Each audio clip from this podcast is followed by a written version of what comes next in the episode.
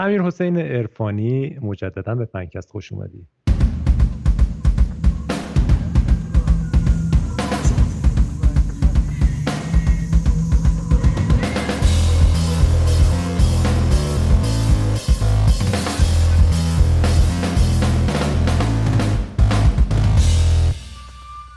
امیر حسین فصلی مرسی که من دعوت کردی. مخلصیم. خب امیر حسین اولا که به نظر می‌رسه دوران کرونا و کووید و قرنطینه یه تاثیرهای جدی رو تو گذاشته. در ظاهر که تاثیر گذاشته. آره دیگه سلمونیا تعطیل شده بعد هم هم دیگه یه رد نموری دادن دیگه توی این دوران قرنطینه. این کتابی باید بنویسیم رد نمور. در مورد یعنی هر کی بگه تاثیر نداشته فکر کنم اشتباس. ولی آره تاثیر داشته. کاملا تاثیر داشته. منم مستثنا نیستم. آره تو کارتون چه تأثیری داشته؟ شما شرکت و استودیو و اینا همه دورکار بودن و خوب کارا پیش رفته؟ ببین امیر حسین توی کار تاثیر ببین تو productivity تاثیر مثبت داشته. توی تعاملات انسانی خب تاثیر منفی دیگه صد درصد. مثلا من نیروهای hire کردم که اگر مثلا تو خیابون الان ببینمشون نمیشناسمش. ولی خب مثلا چند ماه دارم باشون کار می‌کنم. و قشنگ مثلا خیلی خیلی درست داریم کار می‌کنیم. ما دقیقا خورد به time ی که تقریبا تیم رو expand کردیم. تیم الان تیم دوازده نفره. و خب.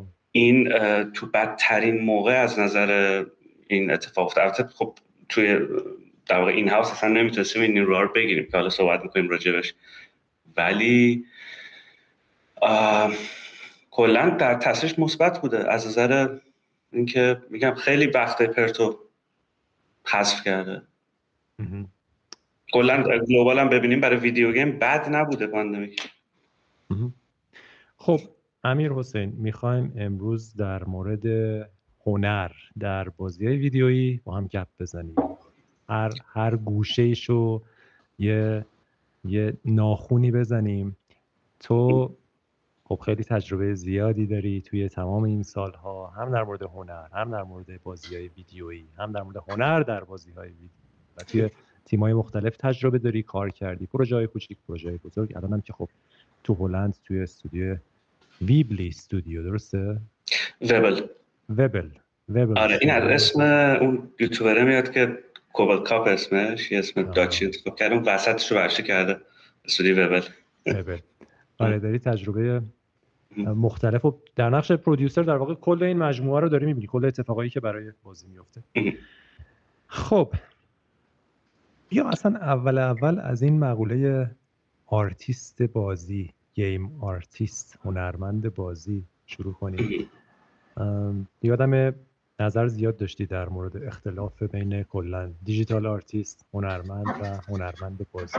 یا از اینجا شروع کنیم بریم سراغ مقوله های مختلف.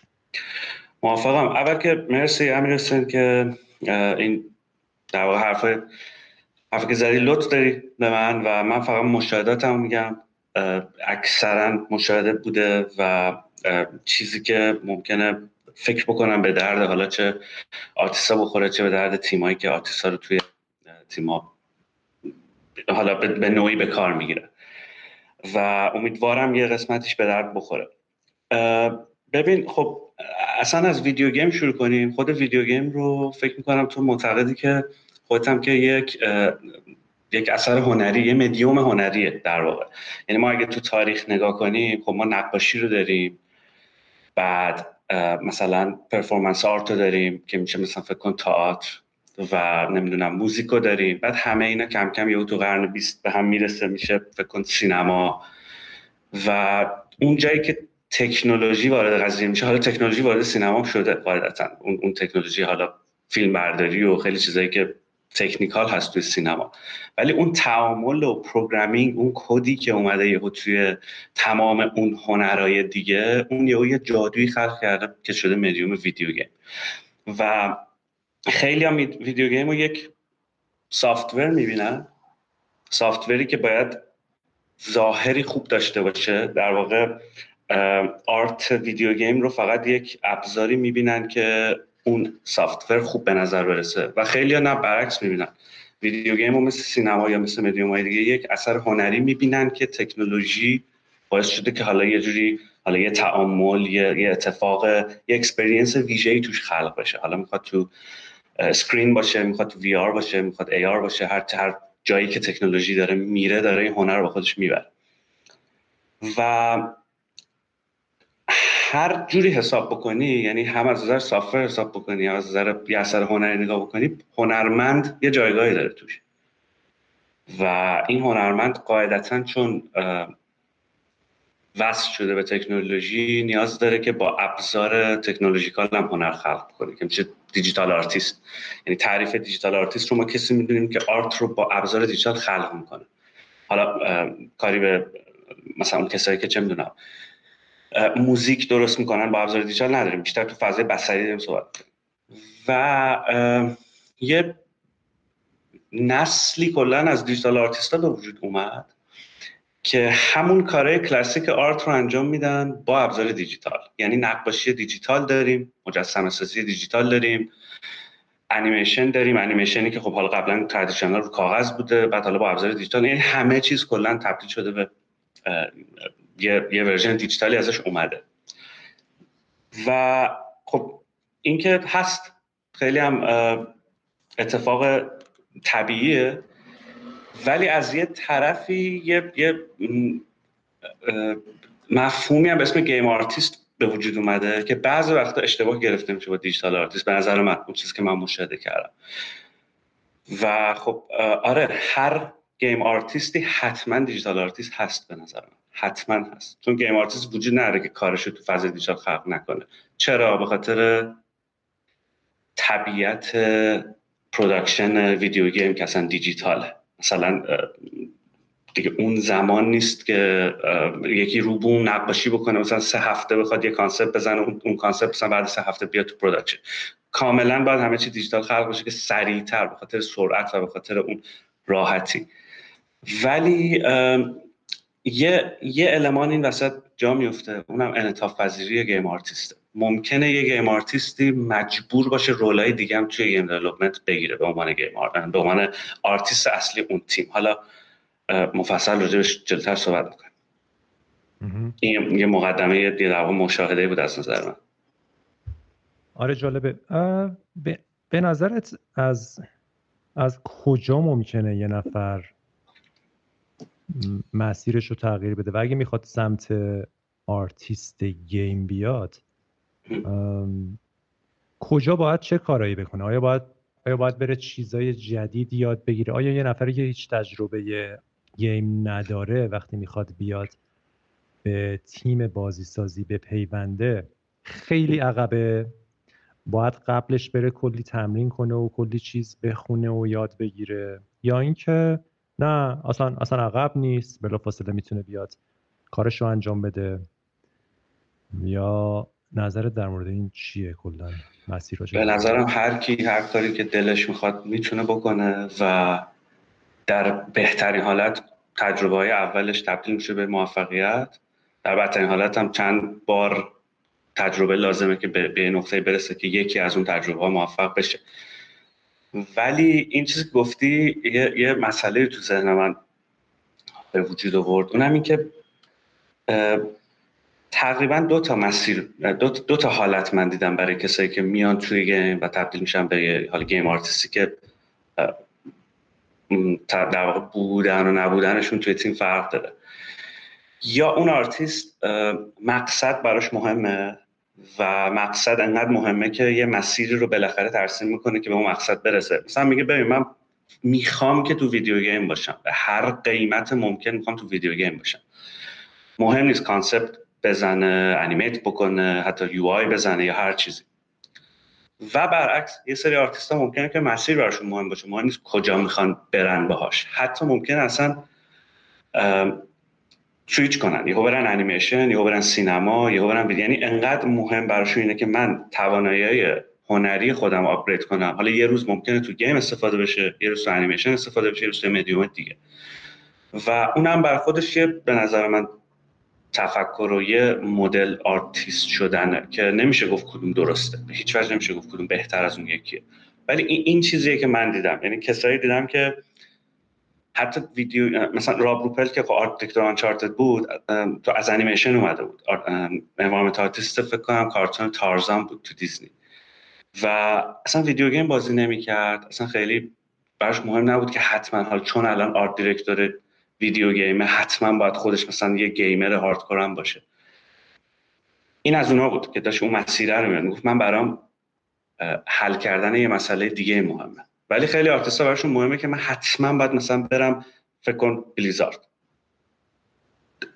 می‌دونی؟ یعنی اصلا گلش می‌ذارم. و اون اون بلیزارده که تعیین می‌کنه اون تاثیر مستقیم هم تو آرت که داره دنبالش میره بازی می‌کنه. که حالا راجع به صحبت می‌کنه که اصلا این مفیده یا مفید نیست. شاید از اون مثلا هزار نفر که می‌خوام من بلیزارد یه دونشون بره. ولی اون 999 تا دیگر رو کسی ممکن ندونه که چی میشن. و آیا استایلشون به درد مثلا یه game VR می‌خوره بعدا یا نه.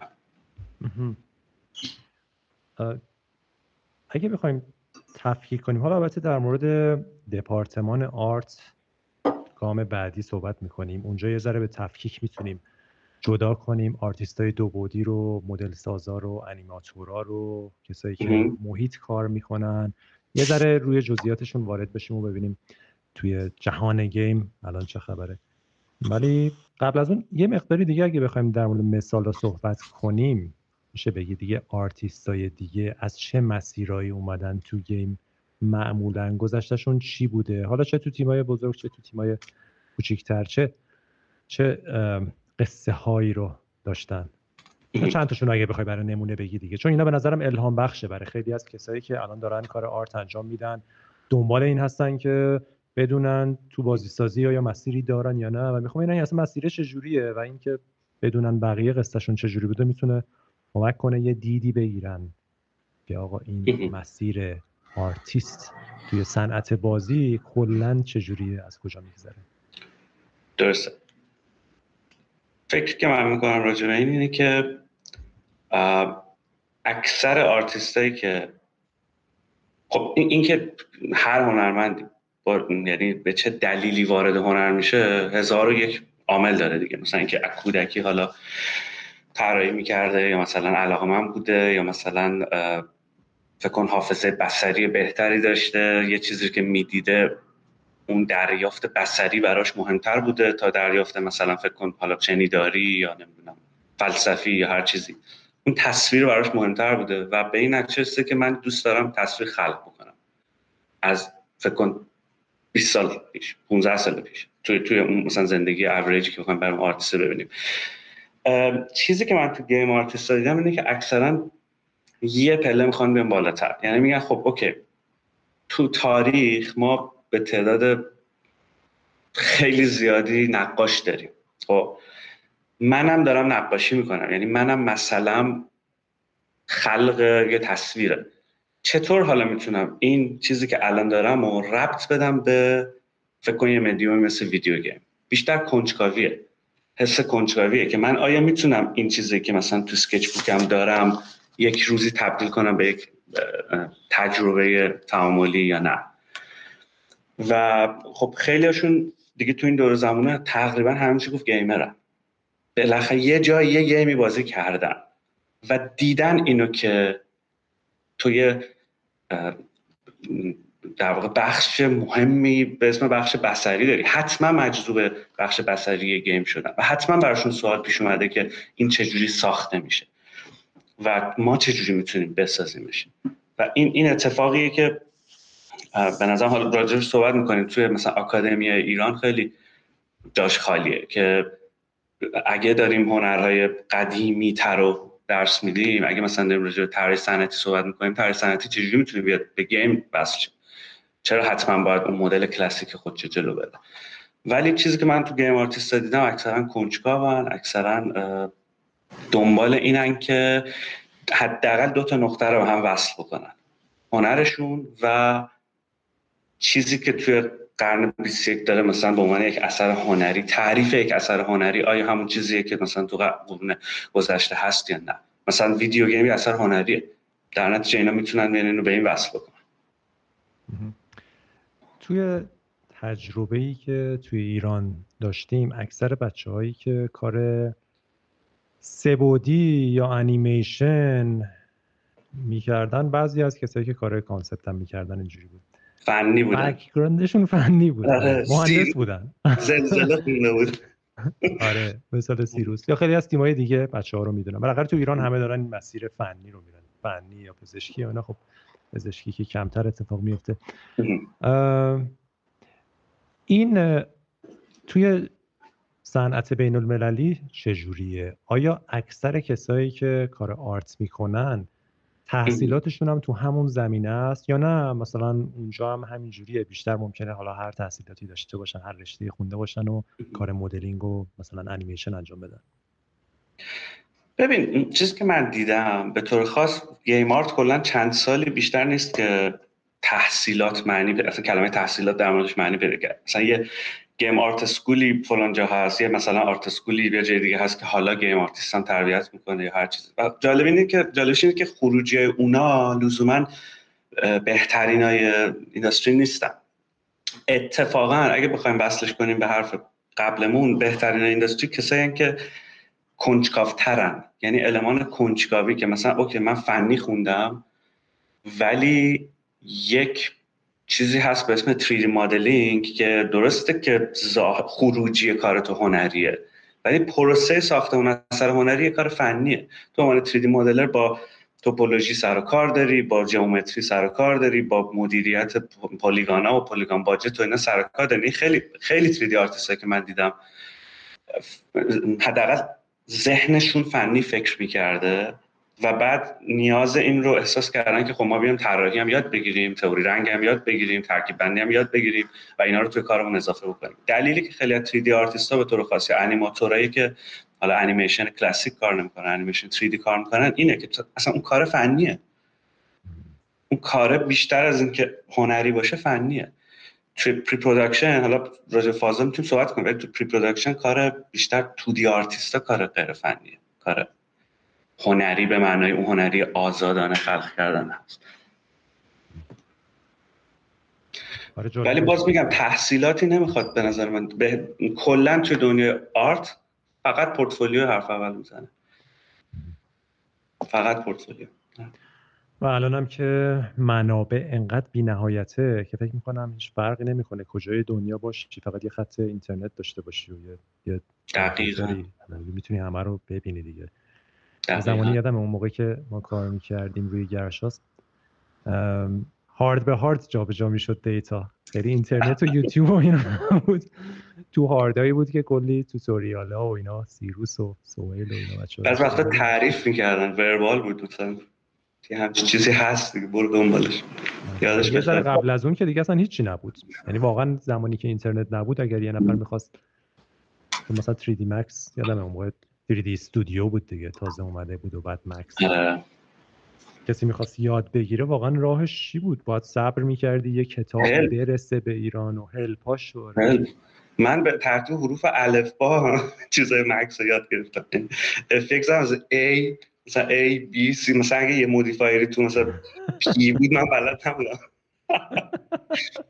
خیلی عجیب بود. آره الان ولی واقعا زیر انگشتای همه هست دیگه همه جور اطلاعات عالی. چقدر محتوای خوب هستن. آره الان مسئله همین دیرکشنه الان مسئله اینه که تو این اوورفلو اطلاعات چی رو بریم ببینیم. یعنی به نظر من معلم کلا الان حالا نه فقط تو آرت دیجیتال. معلم خوب الان کسی که بگه از اون اطلاعاتی که تو اینترنت هست کدوم رو ببین و کدوم رو نبین. اینکه کدوم رو نبینی هم همونقدر مهمه که کدوم رو ببینی. آفرین چه موضوع مهمی. شاد شاید دقیقا اینی که چیکار نکنیم الان مهمتر باشه. الان چجوری یه نفری می‌تونه این مسیر رو پیدا کنه؟ الان فرض کن یه نفری استعداد داره تو این زمینه. علاقه من به مدلینگ میشه به عنوان مثال میره یه تعدادی حالا توتوریال و ویدیو هم پیدا می‌کنه شروع می‌کنه کار کردن. چطور می‌تونه غرق نشه و راهش رو پیدا کنه؟ به نظر من ببین یا اون مسئله یا اون علاقه که تو میگی یه علاقه که خیلی مشخص از همون بچگی. مثلا فکر کن یکی عاشق مدل سازیه مجسمه سازی و خب دوست داره که مثلا فکر کن فانتزی هم کار بکنه. این بالاخره راهش رو پیدا می‌کنه. یعنی اگه علاقه مشخص باشه پیدا میشه. ولی اگه مشخص نباشه یه time زیادی آزمون و خطا همه دارن.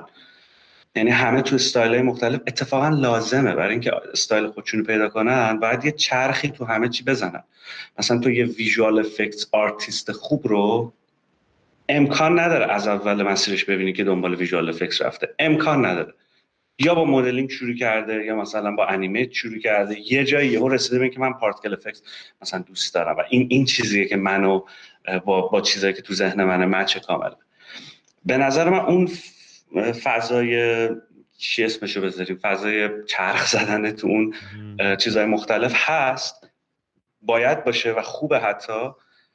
یه المانه خوبی مثل فکر کن حالا یه خوندن یه سری مصاحبه ها یا دیدن مثلا فکر کن پشت صحنه های یه سری چه می‌دونم گیم ها فیلم ها ممکنه کمک کنه که تو کم کم بتونی اینا رو بیاری به اون علاقه خود نزدیک کنی. نرودم کنی بیاری به اون چیزی که می‌خوای نزدیک بکنی. یا یه راهنمای خوب یا مثلا یه فکر کن ایونت مثلا یه مثلا من اون زمانی یادم مصاحبه می‌دیدم پشت صحنه می‌دیدم. پشت صحنه مثلا اون زمان 2005 گیم چیز ریلیز شده بود نیت فور سپید نیت فور سپید موست وانتد PS2 خیلی گیم خوبی بود. بعد من دیدم یه ایرانی هست توی تیمشون حبیب پیو زرگر بود و ته این قصه من در آوردم دیدم ای ای باش مصاحبه کرده این مثلا طراحی صنعتی خونده. نمی‌دونم تو سینما بوده بعد از سینما اومده تو ویدیو گیم. یعنی مسیر آرتیست رو بررسی کردم و اندازه خود خروجی artwork بعضی وقتا مهمه. که تو ببینی اون کسی که به اون اثر هنری رسیده چه مسیری رو پیموده که بهش رسیده. حالا راجع اونم می‌تونیم گپ بزنیم. آره جالبه. آره یاد تمام مصاحبه هایی که توی CG Arts در می آوردی افتادم. تو با خیلی ها مصاحبه کردی از اون بهترین آرتیست های دنیا.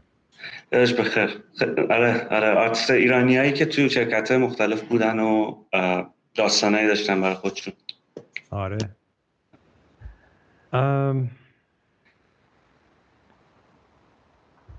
خب پس از نظر به نظر می‌رسه خیلی مسئله دانشگاه و آکادمیک و اینا مهم نیست. پورتفولیو درست کردن جدیترین اتفاقیه که می‌تونه بیفته. و نظرت اینه که حوزه های مختلف و آرتیستا بیشتر تست کنن بهشون در واقع تواناییشون رو بیشتر می‌کنه. این سوال رو من دیدم خیلی از بچه ها دارن این دقدقه رو.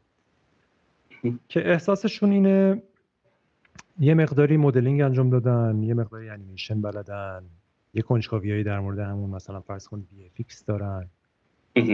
و احساس می‌کنن بعضی وقتا که یه خورده گمن. احساس می‌کنن یه ذره از هر چیزی بلدن و هیچ کدوم از اینا نیستن. به خصوص خیلی وقتا موقع کار استخداما برای آدمای متخصص انگار راحت تره. این وقتی دنبال یه مدلرن دیگه اگه یه نفری ببینن که فرض کن دنبال مدلر کارکترن یه نفری ببینن که تو پورتفولیوش پر از کارکترهای 3D عالیه خب خیلی راحت تر اون آدم رو جذب می‌کنن.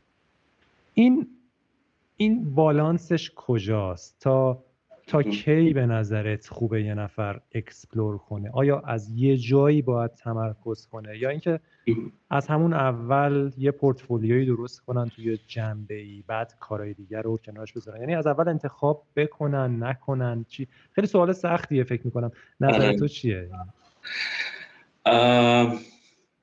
جالبه چون ما دقیقا الان درگیر همین هست درگیر استخدام دوست آرتیستیم تو تیم. بعد حالا اینو حتما راجعش صحبت کنیم. چون آرتیستی داریم الان توی گزینه ها که دقیقا اون استایلی که می‌خوایم تست بهش دادیم و اون چیزی که می‌خوایم رو نداده.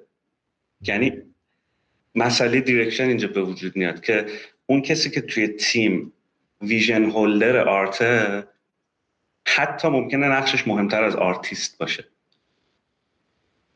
ممکنه مثلا یهو game director یا game designer تعیین کنه که art style چیه.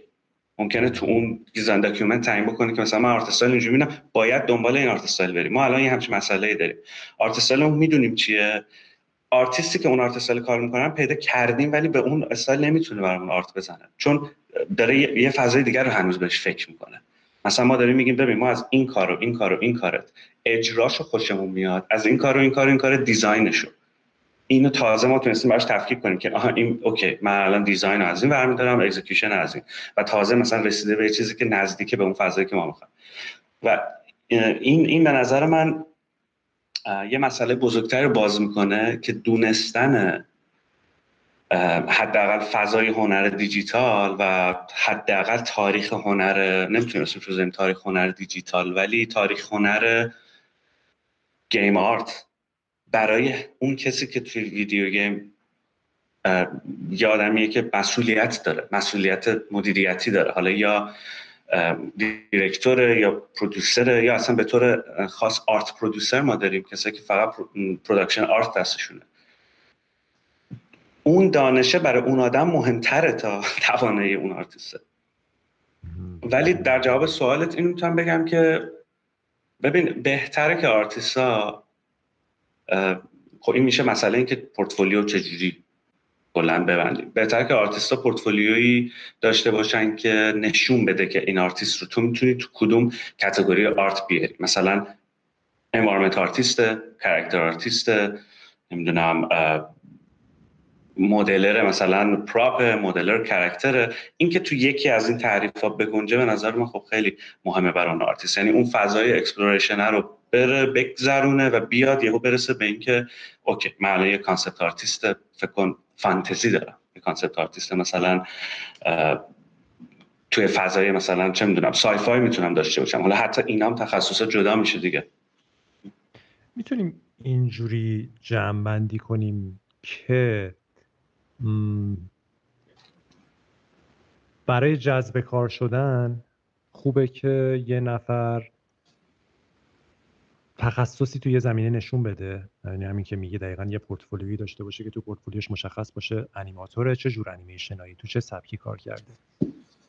ولی توی کار برای رشد و پیشرفت و بهتر شدن و اینکه یه مسیر به سمت دایرکتور شدن و مسئولیت بیشتر پذیرفتن و اگه کسی می‌خواد بپذیره حتما دیگه اونجا باید در عرض دانش های زیادی رو یا هنرهای زیادی رو تمرین کنه و کار کنه و آشنا باشه و بدون شبیه همین که میگی دایرکتورتون نقش خیلی جدی داره توی خط دادن و تعریف اصلا کار چون باید از همه چی یه ذره بدونه. حالا هم بحث هنریشه هم بحث بازیه دیگه هم بحث فنیه که حالا تغییر صحبت می‌کنیم. یه همچین چیزی می‌تونیم یه همچین جنبندی بکنیم که شاید شروع باید حتما مشخص باشی ولی به تدریج نباید اونا رو رها کنی. شاید مثل مثلا بدنسازی و فوتبال فوتبالیستی که فوتبال تمرین می‌کنه و بدنسازی. هر دوی اینا رو می‌خواد. ولی یه جایی باید بیشتر مثلا تکنیکش رو خوب کنه بعد که حالا تو پرسپولیس رفت حالا رو بدنش بیشتر وقت بذاره. حالا تکنیکش هم یادش نمیاد یعنی انگار یه مارپیچیه که باید بری بهش بپردازی. خیلی شاید واسه همین شاید پیچیده است. درسته. ببین واقعا پیچیده است. مسیر مشخصی من من شاید مثلا حداقل زندگی چه می‌دونم 500 تا آرتیست دیدم تو این 15 سال. خب نمیشه فرمول در آورد. یعنی تو یهو یه آرتیستی از یه جایی می‌بینی در اومده از یه رشته ای از یه فضای فکری و ذهنی و یهو یه art ی می‌زنه که اون art میشه selling point اون بازی که مثلا یهو میره گل می‌کنه. واقعا مسیر مشخصی نداره. ولی میشه یه سری المانا رو عنوان کرد که اینا کمک کنه به بهتر شدن. مثلا اینکه خب میگم کسی که آرتیست که داره کار در واقع کار art خودش انجام میده خیلی مهمه که تئوری هم بدونه. مثلا بدونه که فکر ساده ترین چیزش. شاید مسخره به نظر برسه. من یه چند ماه پیش که اصلا مسئله art department به وجود اومد تو تیم. به این نچستم که من این همه art book دارم. خب art book یک چیز خیلی دارن خیلی از آرتیست دارن. art book های کارتون پیکسار نمی‌دونم game های مختلف و اینا. و من دیدم من اصلا یک بار نشستم بخونم. چون art book چیزی نیست که تو بشینی واقعا کم کسی, کسی که بشینه art book رو بخونه. آره عکس ها concept ها 3D همه اینا هست همه هم نگاه می‌کنن کیف به نظر من برای یه game artist واجبه که حداقل یه دونه art book یه game ی که دوست داره نه اینکه حالا بگیم حتما مثلا باید چه می‌دونم God of War خونده باشه. بشین اون art book رو بخونه ببینه که اون concept artist اون مثلا 3 دی آرتیست چه مسئله ای رو داشته حل می‌کرده که به این خروجی رسیده. آره خروجی خوشگله. خروجی مثلا یه چیزیه که صد بار تو می‌ذاری تو فتوشاپ جلوت و ازش study می‌کنی عین به عین اون حتی بهتر از اونم ممکنه بتونی اجرا کنی. ولی اون خروجیه. پروسه که به اون خروجی رسیده اون در واقع کار concept artist بیشتر حل مسئله است نه نقاشی. اون اون پروسه که حل مسئله اتفاق افتاده چی بوده؟ و اینا نوشته تو این کتاب دیگه غیر از art book ها به نظرت چجوری می‌تونن با این این مقوله آشنا شن آرتیست ها پشت صحنه ها پشت صحنه های به طور خاص مثلا من یک دو تا game ی که خیلی خیلی خیلی هنوز که هنوز میرم نگاه می‌کنم Uncharted و Uncharted دو و God of War سه. God of War سه که اگر باشه با Poseidon شروع می‌کنه که اصلا اندی پارک چیکار می‌کنه تو 2D هونگ لی مثلا تو 3D چیکار می‌کنه و چه جوری اون راجبش حرف می‌زنم هیجان زده میشم. انقدر اون opening God of War سه خوبه که تو امکان نره به من آرتیست اون opening و اون پشت صحنه رو ببینی و مسیر زندگی عوض نشه. همین راجع به ویدیوهای Uncharted دو. Uncharted دو خب اگر باشه راب روپل بود توش. جان سوینی بود یه سری آرتیست 2D بودن که اصلا vision رو تعیین می‌کردن. بعد یه سری آرتیست 3D بودن که اصلا کارشون tech... technical بود خیلی. لزوما اصلا کارشون اجرا نبود. یعنی میشستن با کد art می‌زدن. که حالا راجع به اینم گپ می‌زنیم. به نظرم پشت صحنه ها و یعنی اینکه چه اتفاقی میفته تو تولید اون art خیلی آموزنده است. خب پس خیلی مسیر مشخصی هم برای آرتیست های مختلف وجود نداره که بگیم همه از این مسیر رفتن. انواع مسیر وجود داشته انواع تجربه وجود داشته و انگار جذابیت هنر تو همینه دیگه. پروژه ها هم یاسین تعیین کننده است. پروژه ها تعیین کننده است. اینکه کجای زندگیشون بخورن به چه پروژه ای مثلا تمام کسایی که یه اومدن تو پروژه شما تو پروژه حالا از گرشاسپ شروع کنید. به خاطر اون پروژه مسیر حرفه زندگیشون تعریف شده اصلا. چه برسه به اینکه بخوام بگم عوض شد. همین اتفاق راجع به game های دیگه داره میفته الان در ادامه همین پشت صحنه ها پیشنهاد می‌کنم حالا نه فقط آرتیست ها پشت صحنه Hades رو ببینید. فوق العاده است یه سری documentary هست detail رفته دقیقا تو مغز آرتیست گفته تو چی می‌خواستی خلق کنی که مثلا اینا توش در اومده؟ پروژه هم خیلی مهمه. اینکه کی کی کجا بخوره توی پروژه ای که اصلا ازش چه چیزی خواسته بشه. حالا در همین راستا و در در زمینه حالا چون گفتی در مورد این پروژه ها و تاثیرشون ببین یه چالشی که الان هست برای آرتیستا انتخاب کردن کار freelance در مقابل کار توی یه تیمه. توی ایرانم خب از قدیم بود کار به صورت freelance ولی الان به نظر مثل خیلی بیشتر شده. یکی از دلیلاشم این موضوعه که به هر حال تو برای استودیوی خارجی می‌تونی کار کنی و پول خوبیه. وقتی تو بتونی برای اونا concept بزنی یا مدل بسازی. ولی اکثرا به عنوان یه freelancer. یه freelancer ی هستی که شاید حالا اسمت یه گوشه کار بیاد شاید اصلا اسمت هم نیاد. بعضی وقت برای شرکت های کار می‌کنی که اون شرکت هم اسمشون نمیاد. یعنی لزوما اینجوری نیست. این موضوع الان من احساس می‌کنم سه تا سه تا مشکل رو ایجاد می‌کنه که یکیش مرتبط با همینه که گفتی. فکر می‌کنم اگه یه نفر توی پروژه یه کار بزرگی بکنه مثلا artist Hades خب این آدم هم کاری که می‌کنه تجربه کاری که می‌کنه متفاوته یعنی به خاطر اون. خیلی وقتا اصلا اون کار map رو تواناییاش و شوق و ذوقش و آنچه که دوست داره انجام بده آنچه که خوبه توش رشد کنه. لزوما توی کار outsource و freelance لزوما اینجوری نیست. بعضی وقتا شاید باشه ها ولی لزوما اینجوری نیست که نه سرویسه. کار freelance سرویسه. آره. و یکی دیگه این که همین برای برای ادامه کارش یعنی چون داریم صحبت می‌کنیم که چه چیز آدم رو قوی می‌کنه و چه چیزی حالا رزومهشون رو قوی می‌کنه این به هر حال اینی که توی پروژه موفق باشی به نظر می‌رسه متفاوت موافقی با این قضیه؟ چجوری اینو توضیح میدی؟ به نظرت کسایی که فقط freelance کار می‌کنن و پول بیشتری می‌گیرن کار خوبیه یا بعضی وقتا خوبه یا نه؟ خیلی خوبه. یعنی چیزای دیگه بهتری می‌تونه باشه. طبیعتا بستگی داره که جایگزین چیه. ولی در مورد چه چه جایگزینای دیگه ای میشه صحبت کرد؟ حالا در مورد بحث اقتصادی هم حالا یه نظری دارم که بعدش اینم میگم. حتما. ببین جنبه های مختلفی داره این مسئله. خب اولا که یه انتخاب شخصیه. یعنی یکی ممکنه توی دوره از زندگیش باشه که بحث فکر مالی براش مهمه و فقط کار freelance می‌کنه و اصلا براش مهم نیست که حالا مثلا چه legacy از خودش بذاره مثلا تو مسیر حرفه ایش تو چه پروژه‌ای باشه ممکن اصلا مهم نباشه. و برعکس یه سری براشون مهمه که دقیقا توی پروژه باشن که اون معنی که اونا برای career خودشون انتخاب کردن تو اون پروژه پیدا میشه. حتی اگه پول کمتری بگیرن حتی اگه یعنی از نظر مالی با اون کار مثلا freelance قابل مقایسه نباشه. این بالانسه رو من از دور دارم می‌بینم چند ساله و احساس می‌کنم که خب تعریف کردن ارزش توی کار هنری خیلی مهمه برای اون آدم. یه چیزی که واضحه اینه که یه نیروی freelancer اگه خیلی تاثیرگذار نباشه مثلا یه art style عجیب غریبی اضافه نکنه به پروژه به نظر من 90 درصد اوقات قابل جایگزینیه.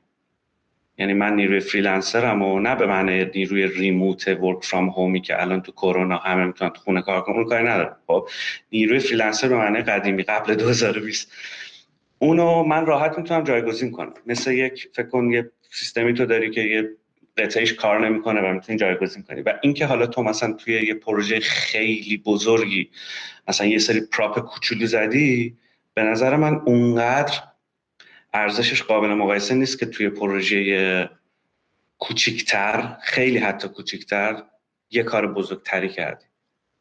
به خاطر اینکه اون پروژه هست که تعیین می‌کنه که تو چقدر پورتفولیوت یونیکه.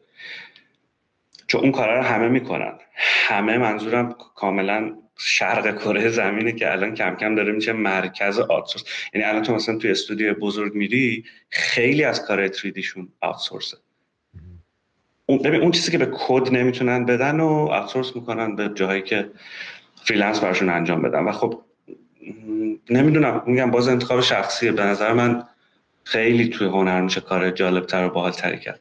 با اون همه توانایی.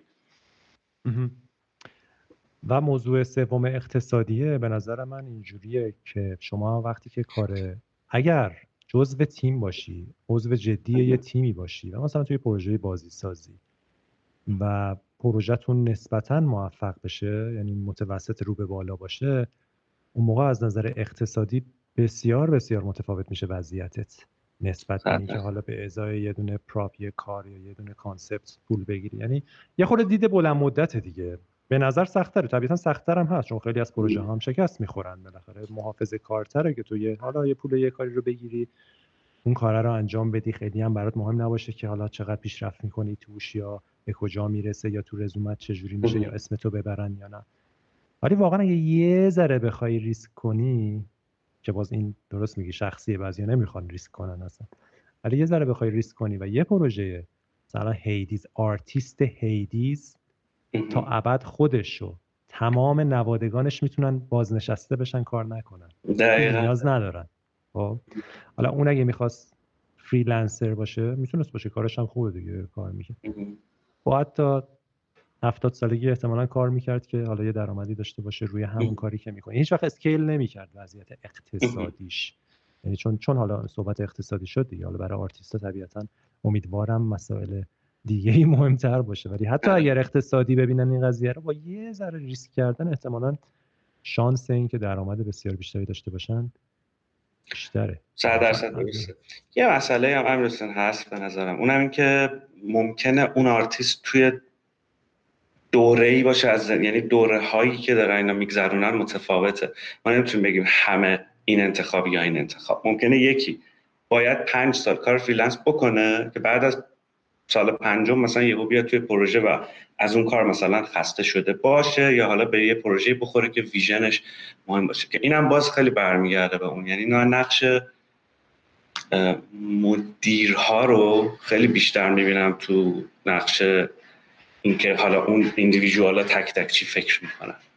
یه نفر می‌تونه چند نفر رو جوری همراه کنه با خودش که با یه موفقیت با یه مثلا proof of concept لازم نیست حتما موفقیت آخر اون پروژه هم باشه. که اونا تو پروژه بمونن. بگن اصلا معنی که من دارم تو این پروژه پیدا می‌کنم خیلی بیشتر از که من, من تنهایی بشینم مثلا کار freelance آره. خب. یه مقداری در مورد این دپارتمان هنری دپارتمان art صحبت کنیم. آره ببخش اینجا سر صدا خیابون میاد. خاطر این نویز اصخایی می‌کنم. ببین دپارتمان آرت خب تعریفش از محصول به محصول فرق می‌کنه. تو یه موقع دپارتمان آرت یک نفره یک موقع دپارتمان آرت 400 نفر. و بستگی داره که ویژن آرت چیه. ما هیچ وقت نمی‌تونیم بگیم که ما, ما خیلی وقتا نمی‌تونیم مثلا آرت گیما رو با هم مقایسه کنیم. مثلا تو هیچ وقت نمی‌تونی art Limbo رو به طور خاص Limbo نه Inside که تو نمی‌تونی art ش رو مثلا با یه game 3D مثل مثلا Need for Speed مقایسه بکنی. و خب هر در واقع می‌خوام بگم هر محصولی هر game ی یه تعریفی از اون ساختار دپارتمان art داره. تو اون تعریفی که ما می‌بینیم یعنی ما مثلا خیلی دوست داریم دوست داریم تمام قسمت های هنر دیجیتال شامل بشه. یعنی دوست داریم اگه concept خوب 2D داریم 3D شو ببینیم lighting artist روش بیاد نور پردازی بکنه انیمیشن 3D داشته باشه نمی‌دونم acting و performance داشته باشه. یعنی اون چیزی که مثلا تو ته ته تهش مثلا میاد تو Naughty Dog می‌بینی تو مثلا Santa Monica می‌بینی. حس مثلا کاراکتر داشته باشه مثلا کاراکتر کم پیش میاد تو با کاراکتر video game مثلا اگه چه می‌دونم تو game ت بمیره گریه کنی. خب این جادوه دیگه. این مثلا ممکنه چه می‌دونم نیاز داشته باشه که خیلی هنرها دست به دست هم بدن که اون حس خلق بشه. در به نظر من دپارتمان art فرق می‌کنه پروژه پروژه. بعضی پروژه از اول معلومه که چه دپارتمانی دارن. معلومه که چه آرتیستایی می‌خوان. دقیقا می‌دونن. مثلا من یه تو دی آرتیست می‌خوام یه تو دی آرتیست می‌خوام یه دونه فکر کنم مثلا انیماتور یه game indie مثلا موبایل کوچیک. یه سری هم نه. میگم ما یه دپارتمانی می‌خوایم که فقط مثلا چهار نفر انیماتور داره. یه سریشون parametric animate می‌کنن یه سریشون مثلا artistic animate می‌کنن. مثلا یه جریان یه سری مثلا motion capture یه سری هنر پیشه داریم میاریم. به نظر من پروژه به پروژه فرق می‌کنه. تو فازهای مختلف چه اتفاقی میفته توی پیش تولید؟ تولید پس از تولید از نظر دپارتمان art؟ این این خیلی من درگیر این مسئله بودم و فکر می‌کنم خیلی چیزی که ما تجربه کردیم الان گفتنش جالب باشه. اولی که من چیزی که فهمیدم اینه که پیش تولید art لزوما با پیش تولید پروژه یکی نیست timing ش.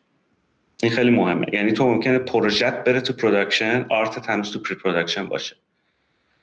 یا برعکس ممکنه اصلا art ت آماده production باشه از همون اول ولی gameplay ت هنوز در نیومده باشه. اینکه ما این دوتا رو جدا ببینیم نکته مهمیه. دو تا track جداست.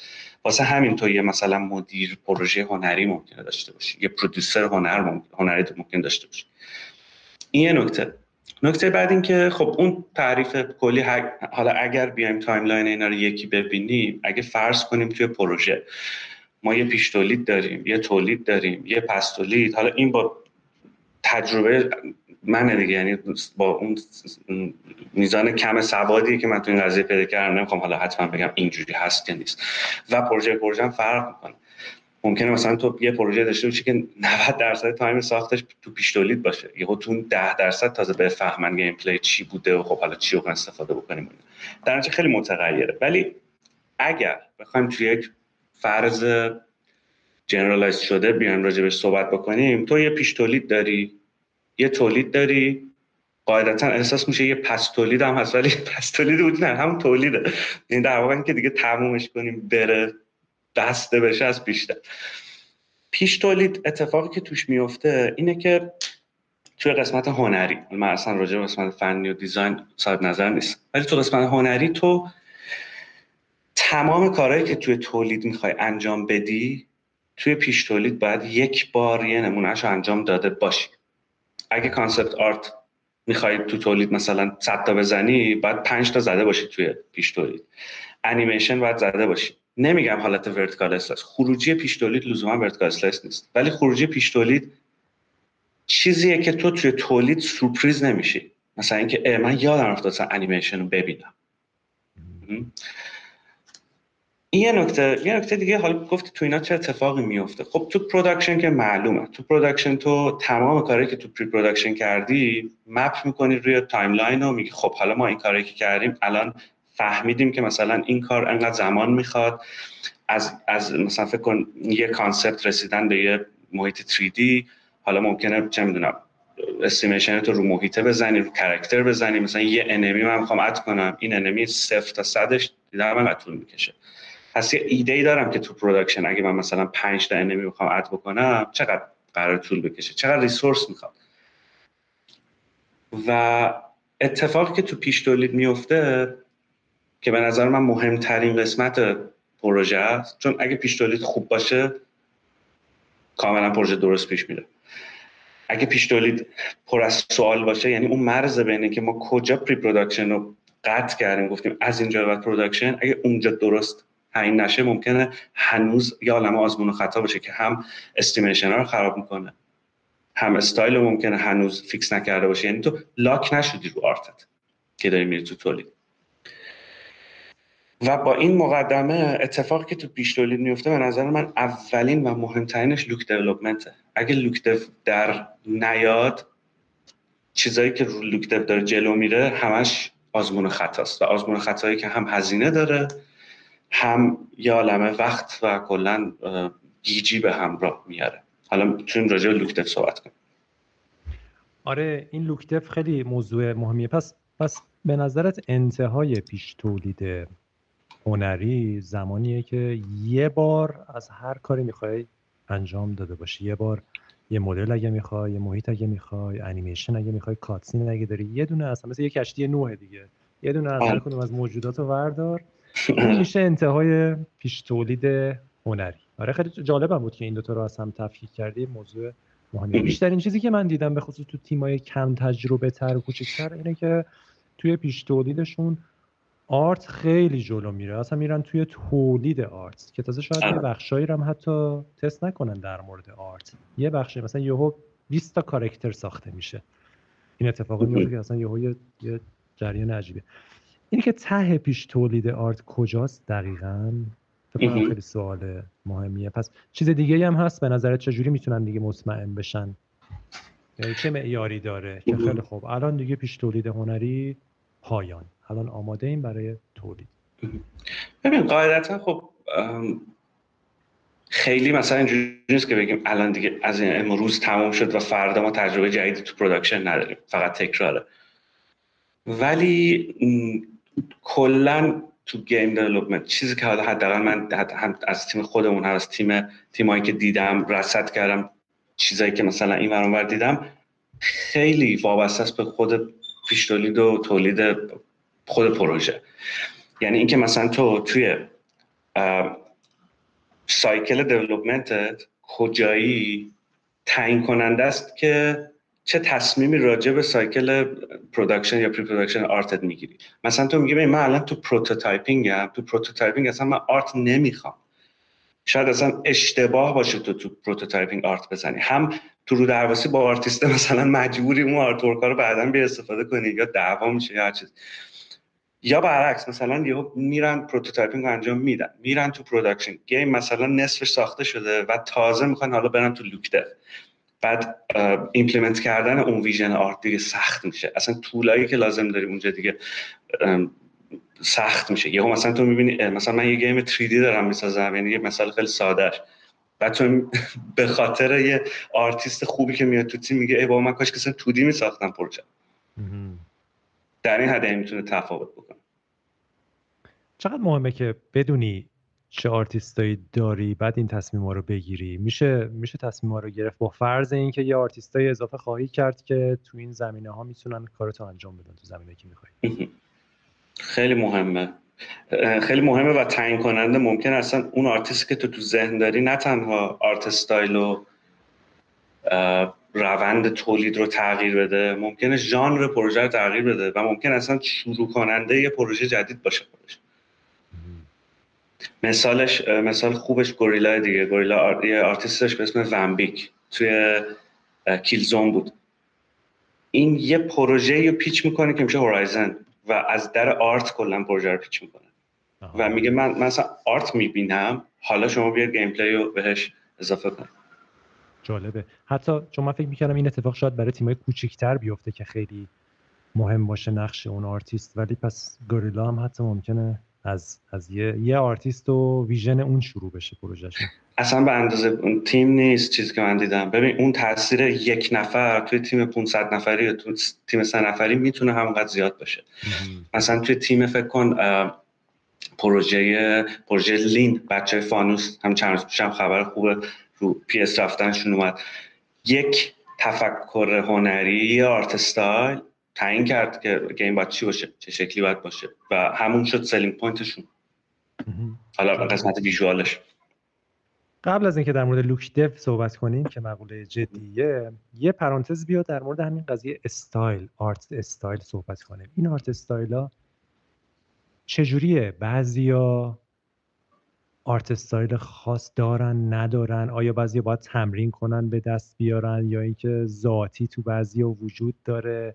یا اصلا با تمرین به دست میاد یا این اینو یه ذره باز می‌کنی این قضیه چیه؟ چون موضوع مهمی هم هست دیگه. خیلی از ها دنبال look and feel خاص هستن دیگه. و این look and feel خاص هم از یه art style های خاصی میاد.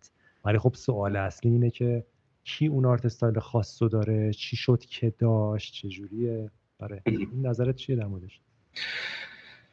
ببین art style خب قاعدتا مهمترین مسئله هر آرتیست تو دنیا art style به این معنی که دوست داره یک آرتیست با اون art style خودش شناخته شده بشه. یعنی بگه که خب okay من خوب نقاشی می‌کنم خوب طراحی می‌کنم خوب رنگ می‌کنم. ولی آیا اگه تو اسم منو پای کار نبینی و فقط اون کار رو ببینی و نه الان 15 سال دیگه 25 سال دیگه آیا می‌تونی با خود بگی که این کار فلانیه یا نه؟ خب unique می‌کنه کار رو art و توی پروژه این از دو جهت میاد. از دو راه می‌تونه به نظر من بیاد. یا یه آرتیستی یا art style ی داره و حاضر و آماده شما میاد به عنوان فکر مدیر پروژه یا مدیر تیم یا هر چیزی. اینو می‌ذاری توی پروژه میگی که خب من با art style تو و با توانایی technical و design ی که دارم می‌خوام یه game بسازم. که مثلا میشه اون game چیزی که من خیلی دوستشم دارم تو موبایل Alto's Adventure. یا آرتیست انگلیسی داره به اسم Harry Nesbitt. اون یه art style ی داشته مینیمال. مثلا همه کوهاش مثلثه ولی اتمسفر داره کار قوی Alto's Odyssey مثلا بعدش اومد با همون art style اونو آوردن گفتن خب حالا ما یه gameplay فکر کن نسبتا ساده یه سری level procedural داریم که این یارو با snowboard مثلا میره بعد بپره مثلا ادامه بده راهشو. بعد یه شاهکاری خلق میشه. یا حالت دوم اینه. اون آدمایی که تو تیم game ه اون مدیر پروژه اون نمی‌دونم director ه هر کی. اون یه art style مد نظرش هست و یه آرتیست توانمندی رو پیدا می‌کنه و توانایی های اون آرتیسته رو می‌بره تو اون فضای art style این خیلی بیشتر پیش میاد تو video game. یعنی ببین میشه همون vision holder ه دیگه. من یه چیزی دارم یه art style دارم می‌بینم برای game خب که تو توی آرتیست تواناییشو داری ولی هنوز اون چیزی که من می‌بینم رو نمی‌بینی. اینجا هنر رو خودت نمی‌دونی آره می‌دونی خودت مثلا داری من نمی‌دونی و اون آرتیست میاد اون کار انجام میده و میشه در واقع اون میشه اون میشه Hades دیگه. Hades دقیقا vision art ش نزد director ش بود و آرتیست رفت اونوری مثلا گفت ببین این سه تا art style و این سه تا فضا رو با هم ترکیب کن. و خب حالا اگر این سوال رو بخوایم جواب بدیم که art style کجا میاد art style انجام میاد که تو ممکنه دو تا نقطه ای رو یعنی نه بیشتر دو تا نقطه ای که art یک آرتیست به هم وصل نکرده رو تو وصل کنی میشه art style همین راحتی. مثلا تو میگی خب من یک فکر کن مثلا چه می‌دونم این مدل اجرا رو این مدل طراحی و این مدل خط گذاری رو یا رنگ کردن رو می‌خوام به این design وصل بکنم. مثلا یه فکر کن آرتیستی به اسم جیمی هیولت خالق گوریلاز. تو می گوریلاز رو می‌بینی و از این ور مثلا فکر کن یه انیمه هم دیدی که خیلی حال کردی با فضاش. یه این دوتا رو هم وصل می‌کنی. اتصال این دوتا ممکنه یه چیزی باشه که تا حالا پیش نیومده باشه. از این بگید تا حالا چیزای مفصلتر. خب ببین اینجا آیا یه پارادوکسی به وجود نمیاد؟ اگر یه نفر سعی کنه روی یه استایل خاصی بمونه که حالا شاید منحصر به فرد باشه برای خودش. و کاراش خب تو اون سبک در میاد کارهای خوبی ممکنه بشه استایلش هم استایل منحصر به فرده. ولی بعضی وقتا اینی که یه هنرمند بتونه تو سبکای مختلف کار کنه اینم خب یه ارزشه. درسته؟ شاید تو این مثالی که گفتی که خیلی هم جالبه وقتی یه کارگردان دنبال یه استایلیه و میاد به یه آرتیستی میگه تو بیا این کارو این کارو بکن که کارت بشینه تو این استایل. شاید مستلزم اینه که اتفاقا اون آرتیسته یه مقدار flexible تر باشه و یه مقدار توانایی متفاوت تری داشته باشه که بتونه یه خورده تغییر بده بشه اون استایله. می‌تونی بگی اگه خیلی یه نفر art style خاص خودش رو داشته باشه نتونه بیاد اون کارو بکنه یعنی یه ذره تغییر بده. اگر اگه تو همون استایل ازش بخوان خب چه عالی همون رو می‌خواد. ولی این این چجوری آیا اینجا مشکلی هست؟ متاسفانه مشکل هست. مشکل جدی هم هست. مثلا من یه آرتیستی باش کار می‌کنم که یه استایل خیلی سخت می‌تونی بیاریش تو استایل دیگه. مقاومت می‌کنم. و این مقاومت به نظر من اشتباس. یعنی اینکه یه آرتیست خود... بیشتر راجع به تودی آرتیست داریم صحبت می‌کنیم دیگه. آره. یه تودی آرتیست که فقط یه استایل داره خوبه که با اون استایل شناخته میشه. ولی به نظر من اون flexibility هم باید داشته باشه. ممکنه پروژه شخصیشو با اون استایل کار بکنه ولی اگه ازش یه چیز دیگه خواسته شده چون ببین art دیجیتال art صنعتیه. یعنی تو بالاخره می‌خوای از اون توانایی استفاده کنی توی تیم و می‌خوای به یه هدف بالاتری برسی. یه هدفی که مثلا صد نفر دیگه حالا صد مثلا زیاده. ده نفر دیگه روش کار می‌کنن. دیگه اینجا این قضیه نیست که تو مطرح میشی استایل تو دیده میشه یا نه. اینجا اون video game است که قرار دیده چون اون video game در, در نهایت اثر هنریه دیگه. یعنی اون video game میشه اون تابلو هنریه که art style اون هنرمندم یه قسمتی از اونه. مجموعه اون و بعد اگر آرتیست سه‌بعدی باشه کار اونا انیمیشن باشه حرکت اون تمام shader ا وی ها صدا و موسیقی همه اینا با هم دیگه. دقیقا همه اینا art ن. یه بحثی که تو generative art الان مطرحه اینه که میگن بعضی از این آثار هنری که generative artist تولید می‌کنن کدش باید پرینت شه قاب شه. انقدر اون کد زیباست یعنی. و من موافقم با این قضیه. تو برگردون دوربین رو ببینم قاب قاب ماب چی داری اونجا؟ کد نکنه قاب کردی. آره دیگه به جای art book دارم code book جمع می‌کنم داری به برنامه نویسا. آره باید آره. آره. یاسر و اینا بگیم خوشحال میشن. آخه واقعیت ببین هنر آخه بحث تعریف هنر دیگه. هنر فقط مثلا قلم و رنگ و اینا نیست که. هنر بنظرم فکره. اون اون design thinking اون اتفاق است که از مغز میفته و خروجیش حالا ممکنه بشه خط ممکنه بشه رنگ ممکنه بشه کد یا ترکیب همین. خیلی تعبیر خوبیه. در واقع انگار یه جور حل مسئله بدون اینکه بدونی راه چیه بدونی که بدونی دلیل چی بوده. از از یه یه جایی که نمی‌دونی یه کاری می‌کنی که حالا یه مسئله رو حل می‌کنی یه زیبایی رو تولید می‌کنی یه خلقی ایجاد میشه. دقیقا. هر چیزی می‌تونه باشه دیگه همجوری که دقیقا آره تعریف زیبایی فقط بسری که نیست.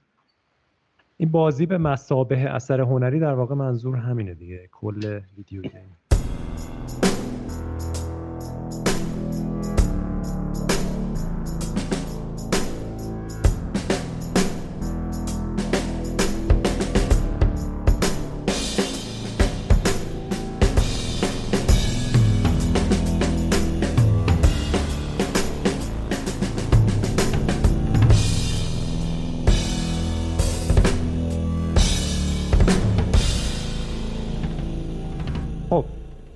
سراغ look dev امیر حسین.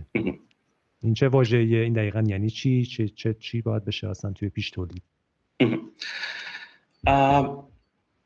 چیزی که من فکر می‌کنم یعنی حداقل چیزی که من دیدم اینه که در نگاه اول ما توی فکر کن ساختار کلاسیک دپارتمان art مثلا میگیم ما یه آرتیست تودی داریم یه 3D داریم یه انیماتور. اصلا تو detail ش نمیرم که حالا 2D character 2D environment 3D character فلان. اصلا وارد اینا نمیشه میگیم 2D مثلا 3D انیمیشن چیزای کلاسیک. default چیزی که ما فکر می‌کنیم اینه که وزن همه اینا رو یکی می‌بینیم. میگیم خب من الان یه تو دی آرتیست لازم دارم که مثلا اگه پروژه من دو سال قرار طول بکشه تمام این دو سال تو پروژه باشه و یه 3 دی آرتیست می‌خوام که تمام این دو سال توی پروژه باشه و اصلا بدون اینکه فازای تولید و پیش تولید رو ببینم همونقدر وزن میدم به اعضای تیم art م که به در واقع بقیهشون دارم میدم. یعنی کاملا اینو مساوی تقسیم می‌کنم. و خب این اولا درست نیست. چون تو یه وزن زیادی تو design داری اول پروژه و یه وزن خیلی زیادی تو اجرا و implementation تو ادامه پروژه. look dev اولین کاریه که تو می‌کنی و برای look dev چه پروژه 2D چه 3D تو 2D art لازم داری. ممکنه که look dev از 3D بیاد. خب مثلا یه یه, یه فضایی مثل چه می‌دونم یه game یه game ی بود Superhot نه دیدیش یه game سفید. آره دقیقا. اون از 3D مثلا در اومده look dev ش از بلندر در اومده. و لزوما مثلا این concept 2D نبوده. ولی ما داریم راجع به اون 95 درصد game های دیگه صحبت می‌کنیم که از یه فضای 2D خلق میشه. چرا 2D؟ چون تو توی 2D امکان آزمون و خطای بیشتری داری و می‌تونی به خروجی بیشتر برسی و به این نتیجه برسی که آیا این خروجی؟ الان هست با اون vision ی که من دارم تو art یا نه. اون مرحله look dev ه من اینجوری می‌بینم. تو حداقل برای اون مرحله اول پروژت یه تودی آرتیست قهار لازم داری حتی اگه اون تودی آرتیست در طول pre-production که هیچ در طول pre-production هم تو پروژت نیست اون یه دونه فکر کن مینیموم یک دونه key art ی که برای پروژت می‌زنه اون می‌تونه یه شروعی باشه برای کل vision art یعنی من look dev و اینجوری می‌بینم. تو یک دونه key art داری ممکنه یک, یک دونه concept art باشه. تاکید می‌کنم یک دونه نه بیشتر. و اون یک دونه قشنگ با اون snowball effect ه با اون حالت effect گوله برفی بزرگ شه بزرگ شه بزرگ شه. تو ممکنه حتی مثلا 10 تا آرتیست دیگه hire کنی ولی همه پیرو اون یه دونه vision دارن میرن اون look dev 2D ی اول کار باید در بیاد که یه, فکر کن concept art یه که همه چیز game توش دیده میشه. فضای environment ش توش هست character توش هست. اگه character action داره action character توش هست. dynamic پروژه توش هست. یه ذره حتی از gameplay توش هست. مثلا اگه تو enemy داری character قراره یه enemy رو بزنه این که داره با enemy fight می‌کنه تو اون shot ه هست. اون یک دونه shot میشه یه input ی که تو تازه باهاش بری تو look dev 3D look dev 3D چیه؟ میگی خب من این shot ه رو دارم. حالا میام اینو تو engine یه scene می‌سازم که این scene نه تو game قرار دیده بشه نه قرار gameplay توش باشه هیچی. صرفا 3D شده اون اثر هنری 2D است که تمام استایل مدلینگ توش در اومده نمی‌دونم فکر کن شیدرها مثلا یه نمونه از شیدرها توش در اومدن مثلا اینکه من از چه دقیقا لوکته بسیار کرد چه لوکی می‌خوام استفاده کنم توش در اومده و اون یه دونه سین میشه یه خوراکی برای کل 3D آرتیست های پروژه که اصلا به عنوان یه لایبرری حتی می‌تونن بهش رجوع بکنن و بگن اوکی من از این سینه مثلا میرم می‌بینم مثلا یه نمونه فولیاژ گذاشته یه نمونه چیه پوشش گیاهی گذاشته. من از اون یه دونه ایده می‌گیرم کل foliage game م میبندم. اگه character game همون 3D کرده اون استایلی که character 3D شده من تمام ام پی همو از اون استایل دارم 3D می‌کنم. و این میشه یه look dev 2D یه look dev 3D دو تا library تمیز که تو کل production تو می‌تونی باش ببندی.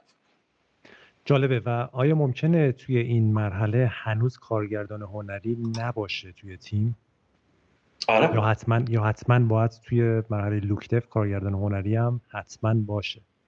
اصلا کارگردان هنری تو production ممکنه بیاد. و اصلا کارگردان هنری ممکنه کلا توی پروژه هم نباشه. ممکنه اون concept artist خودش کار کارگردان هنری حتی بدونه که بدون انجام بده. آره، یعنی از این نظر که گفتی look dev و شاید انجام بده بره اصلا اون شخص نه؟ مثلا ممکنه یکی بیاد look dev و انجام بده بره و بعد از اون دیگه کارگردان هنری میاد که ادامه بده. بر اساس اون معیارایی که هست بیاد حالا بقیه کارو جلو ببره آره؟ آره. این, یه مسئله چیز تریه امیر به نظرم عمیق تریه که دوست دارم راجش بحث کنیم. اون look رو اصلا فکر کار آرتیست اومد زد و رفت خب؟ این که اون کسی که اون کسایی که تو تیم موندن حداقل یک نفرشون اون look رو فهمیده باشه. و بتونه اون فهم رو انتقال بده به نفر بعدی که می‌خواد منتقل بکنه. در تئوری. اصلا نمی‌خواد بیاد نقاشی بکنه. که این به نظر من این بحث رو وجود میاره که اون یک نفری که مدیر پروژه است.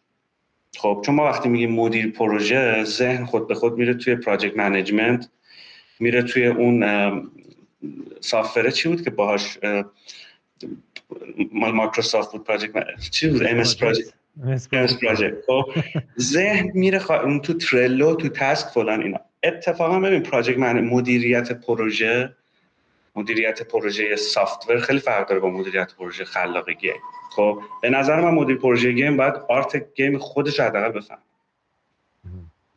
و به نظرم اون, اون کسی که در واقع داره مدیریت می‌کنه اون اتفاق و تو مثلا production باید بدونه که چرا این تصمیمات توی art گرفته شده.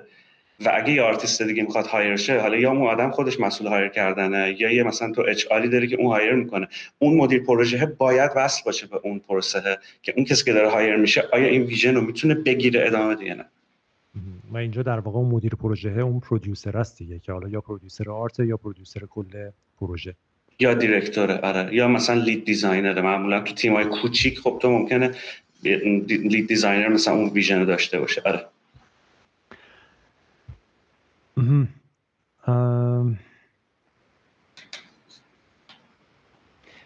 آیا به نظرت غیر از look dev یعنی خروجی این مرحله چون خیلی مهمه دیگه و فکر می‌کنم خیلی از پروژه ها دیر وقتی این کارو می‌کنن ضربه می‌خورن. چون دیر اصلا می‌دونن به چه visual ی قراره برسن و چی از این مهمتر visual پروژه ها و به خصوص برای ایندیا که صد درصد ویژوال اصلا همه چیز. نون شبه دیگه. یعنی اولین چیزیه که باید وجود داشته باشه تا توجه رو جلب کنه. طبیعتا بعدش باید فنی خوب باشه باید دیزاین خوب باشه. ولی اول همه رو ویژوال میاره و هر چقدر ویژوال خواستر باشه بهتره. حالا پروژه های بزرگتر موفقم اکثرا ویژوال های فوق العاده ای دارن دیگه. یعنی بهترین بازی ها رو اکثرا به خاطر گرافیکشون میپرستن. مثلا آن Last of Us دو اگر اون visual رو نداشت شاید خیلی قضیهش فرق می‌کرد.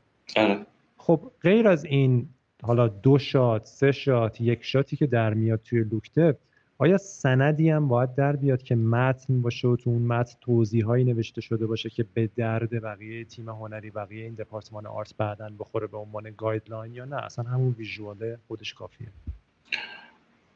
ببین صد درصد خب اگه باشه خوبه ولی اون تصویر خودش حرف می‌زنه اون تصویر کاملا داره. یعنی اون آرتیستی که میاد کاپ می‌کنه از اونجا پروژه رو اون زبون رو می‌فهمه. اون چیزی که باید تصویر بگیره رو می‌فهمه.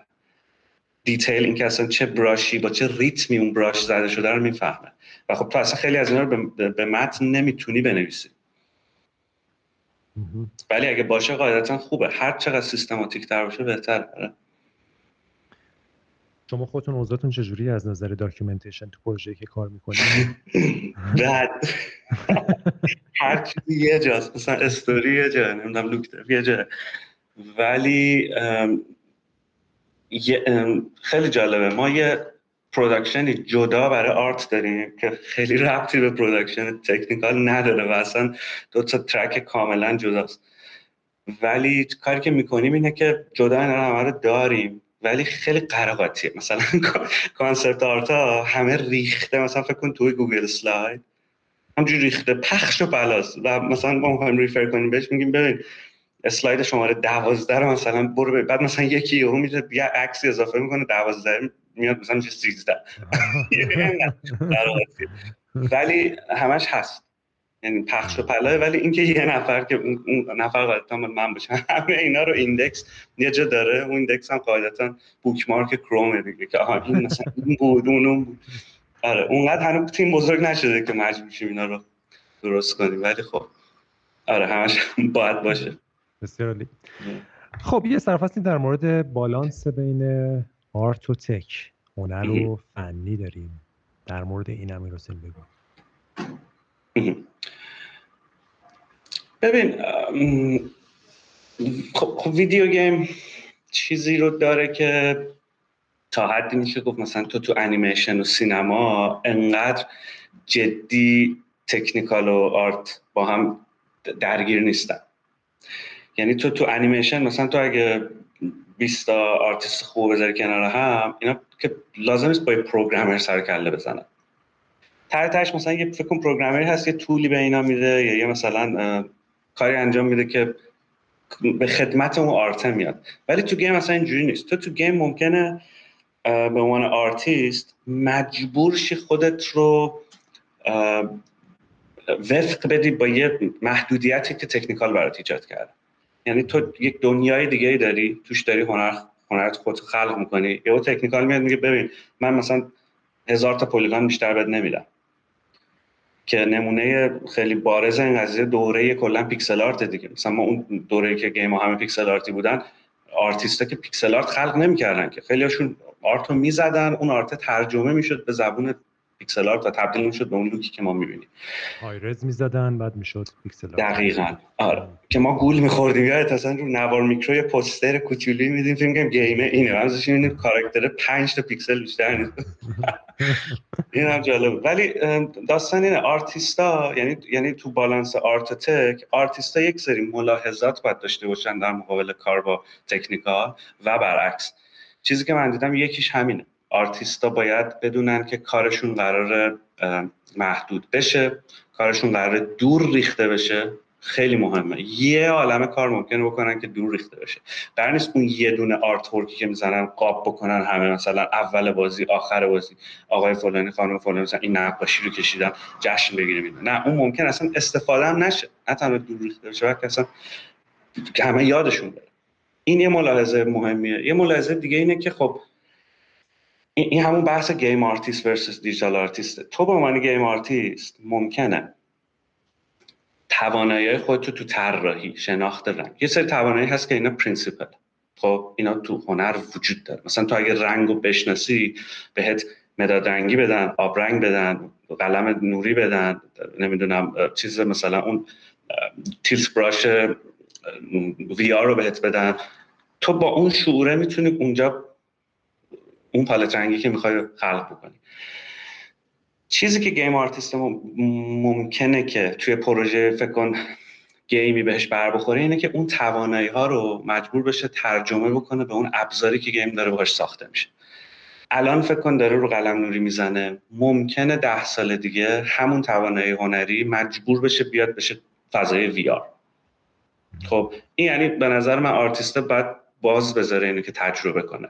الان خیلی ها دارن VR painting انجام حالا من اصلا کاری ندارم VR کجاست و آیا قراره مثلا یه thing ی بشه یا نشه یا مثلا حالا AR قراره بشه اول VR قراره بعد. اصلا من با این کاری ولی این مشخصه که تو 20 سال دیگه art game انقدر با الان فرق می‌کنه همون قدری که الان با 20 سال پیش که pixel art بود فرق می‌کرد. این مشخص و این flexibility گیم آرتیست مهمه که حفظ بشه. برعکسش technical technical باید ببین بدونه که من با یک موجودی به اسم آرتیست سر کار دارم که خیلی فضای ذهنیش بازتر از فضای ذهنی فکر کن محدود کردن مثلا همه چی توی یه ساختار مثلا code base. خب من چیکار کنم که این آرتیست ناراحت نشه؟ که مثلا من باید هفت تا از مثلا ده تا اثرشو بریزم دور. یا برعکس چیکار کنم که بتونم اون چیزی که اون می‌بینه رو بیارم تو گیم؟ یعنی یه جمله جان لستر داره اگه اشتباه نکنم. میگه که art inspires technology and technology pushes art. یه همچین چیزی. یعنی این دوتا یه رابطه با هم چیزی دارن. هم این به اون داره کمک می‌کنه هم اون به این. این بالانس باید رایت شد آیا این الان کمتر شده محدودیت های تک یا همچنان هست. چون مثلا خب قدیم محدودیت حافظه بود محدودیت اندازه تکسچرا بود. خب مدل خیلی لوپولیتر باید می بودن الان اون جور محدودیت ها برداشته شده. خب سخت افزارها قوی تر شدن و امکانات بیشتره.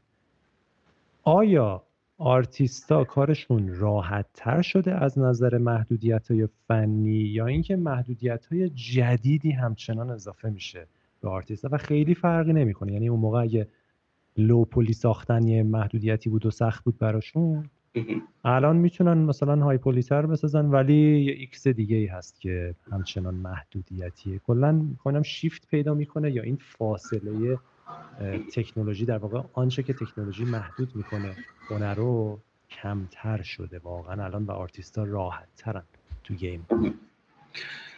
صد درصد یه x دیگه همیشه هست. اگه تعریف art و حل مسئله ببینیم و نه فقط خلق یک اثر همیشه x دیگه. چون اگه راحت بشه خب برای همه راحت میشه. مسئله تو این میشه که خب چجوری تو unique تر باشی اگه تا الان مسئلت این بودی که فقط بسازی الان مسئلت اینه که چجوری بسازی که برجسته باشه کاری که داری می‌کنی. از مثلا چیزایی که بیرون هست بهتر به نظر برسه.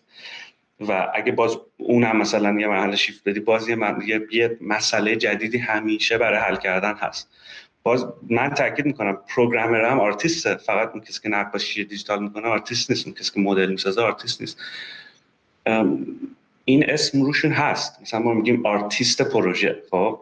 ولی اگه خود محصول ویدیو گیم و آرت ورک ببینیم مثل یه فکر مثل یه سمفونی. خب هر کی داره یه سازی می‌زنه. ولی اون خروجی که شنیده میشه اون یه قطعه است یه قطعه موسیقیه. و اون قاعدتا همیشه یه مسئله جدیدی برای حل کردنش وجود داره. یه تکنولوژی اومده وی آر مثلا برای همه اومده.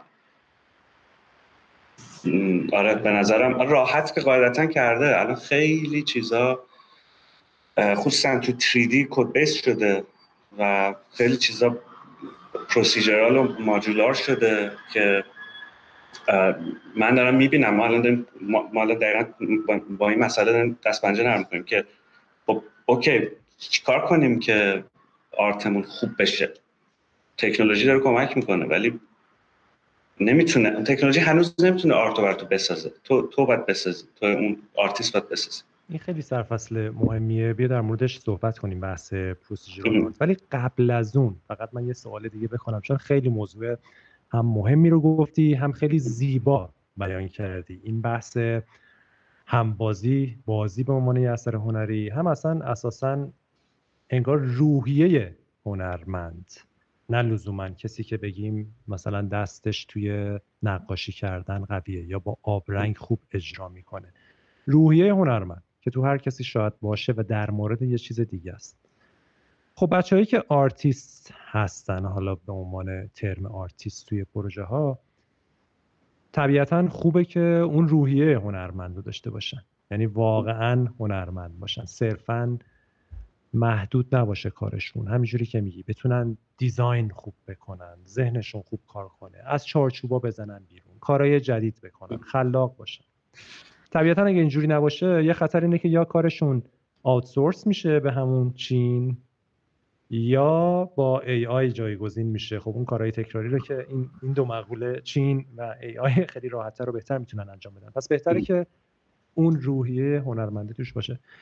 این به نظرت ذاتیه تو بعضیا یا قابل تمرین قابل اکتساب این روحیه هنرمندی می‌تونن کار کنن بچه ها با خودشون که از این نظر بهتر باشن یا نه؟ بعضیا یا هنرمند به دنیا میان این روحیه رو دارن همیشه داشتن و خواهند داشت. بعضیا هم خیلی ایده ندارن و خیلی تغییر نمی‌تونن بکنن و همینی که هست. مسئله جالبی گفتی و keyword ش به نظر من همون زدن از چارچوب بیرونه. و به طرز عجیبی من programmer هایی دیدم که روحیه هنرمندی به این تعریف از چارچوب زدن بیرون رو بیشتر از هنرمند بصری دارن یعنی من concept artist های بسیار محافظه کاری دیدم که از یه فضایی نمی‌تونم بیان بیرون ولی programmer های خلاق و خوشفکری دیدم با... که اصلا خیلی اونا هنرمندترن از اینا.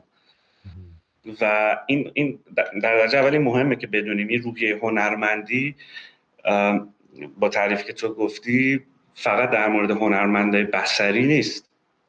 خیلی ما باید تعریف هنر رو بالاتر یعنی کلی تر ببینیم از این قضیه و تعریف هنرمند. یه نکته نکته بعد اینکه نه کاملا اکتسابیه. خیلی ربط داره مستقیما به اتفاقاتی که تو زندگی شخصی آدم میفته می‌خواد programmer باشه می‌خواد آرتیست نقاش باشه می‌خواد طراح باشه هر چیزی.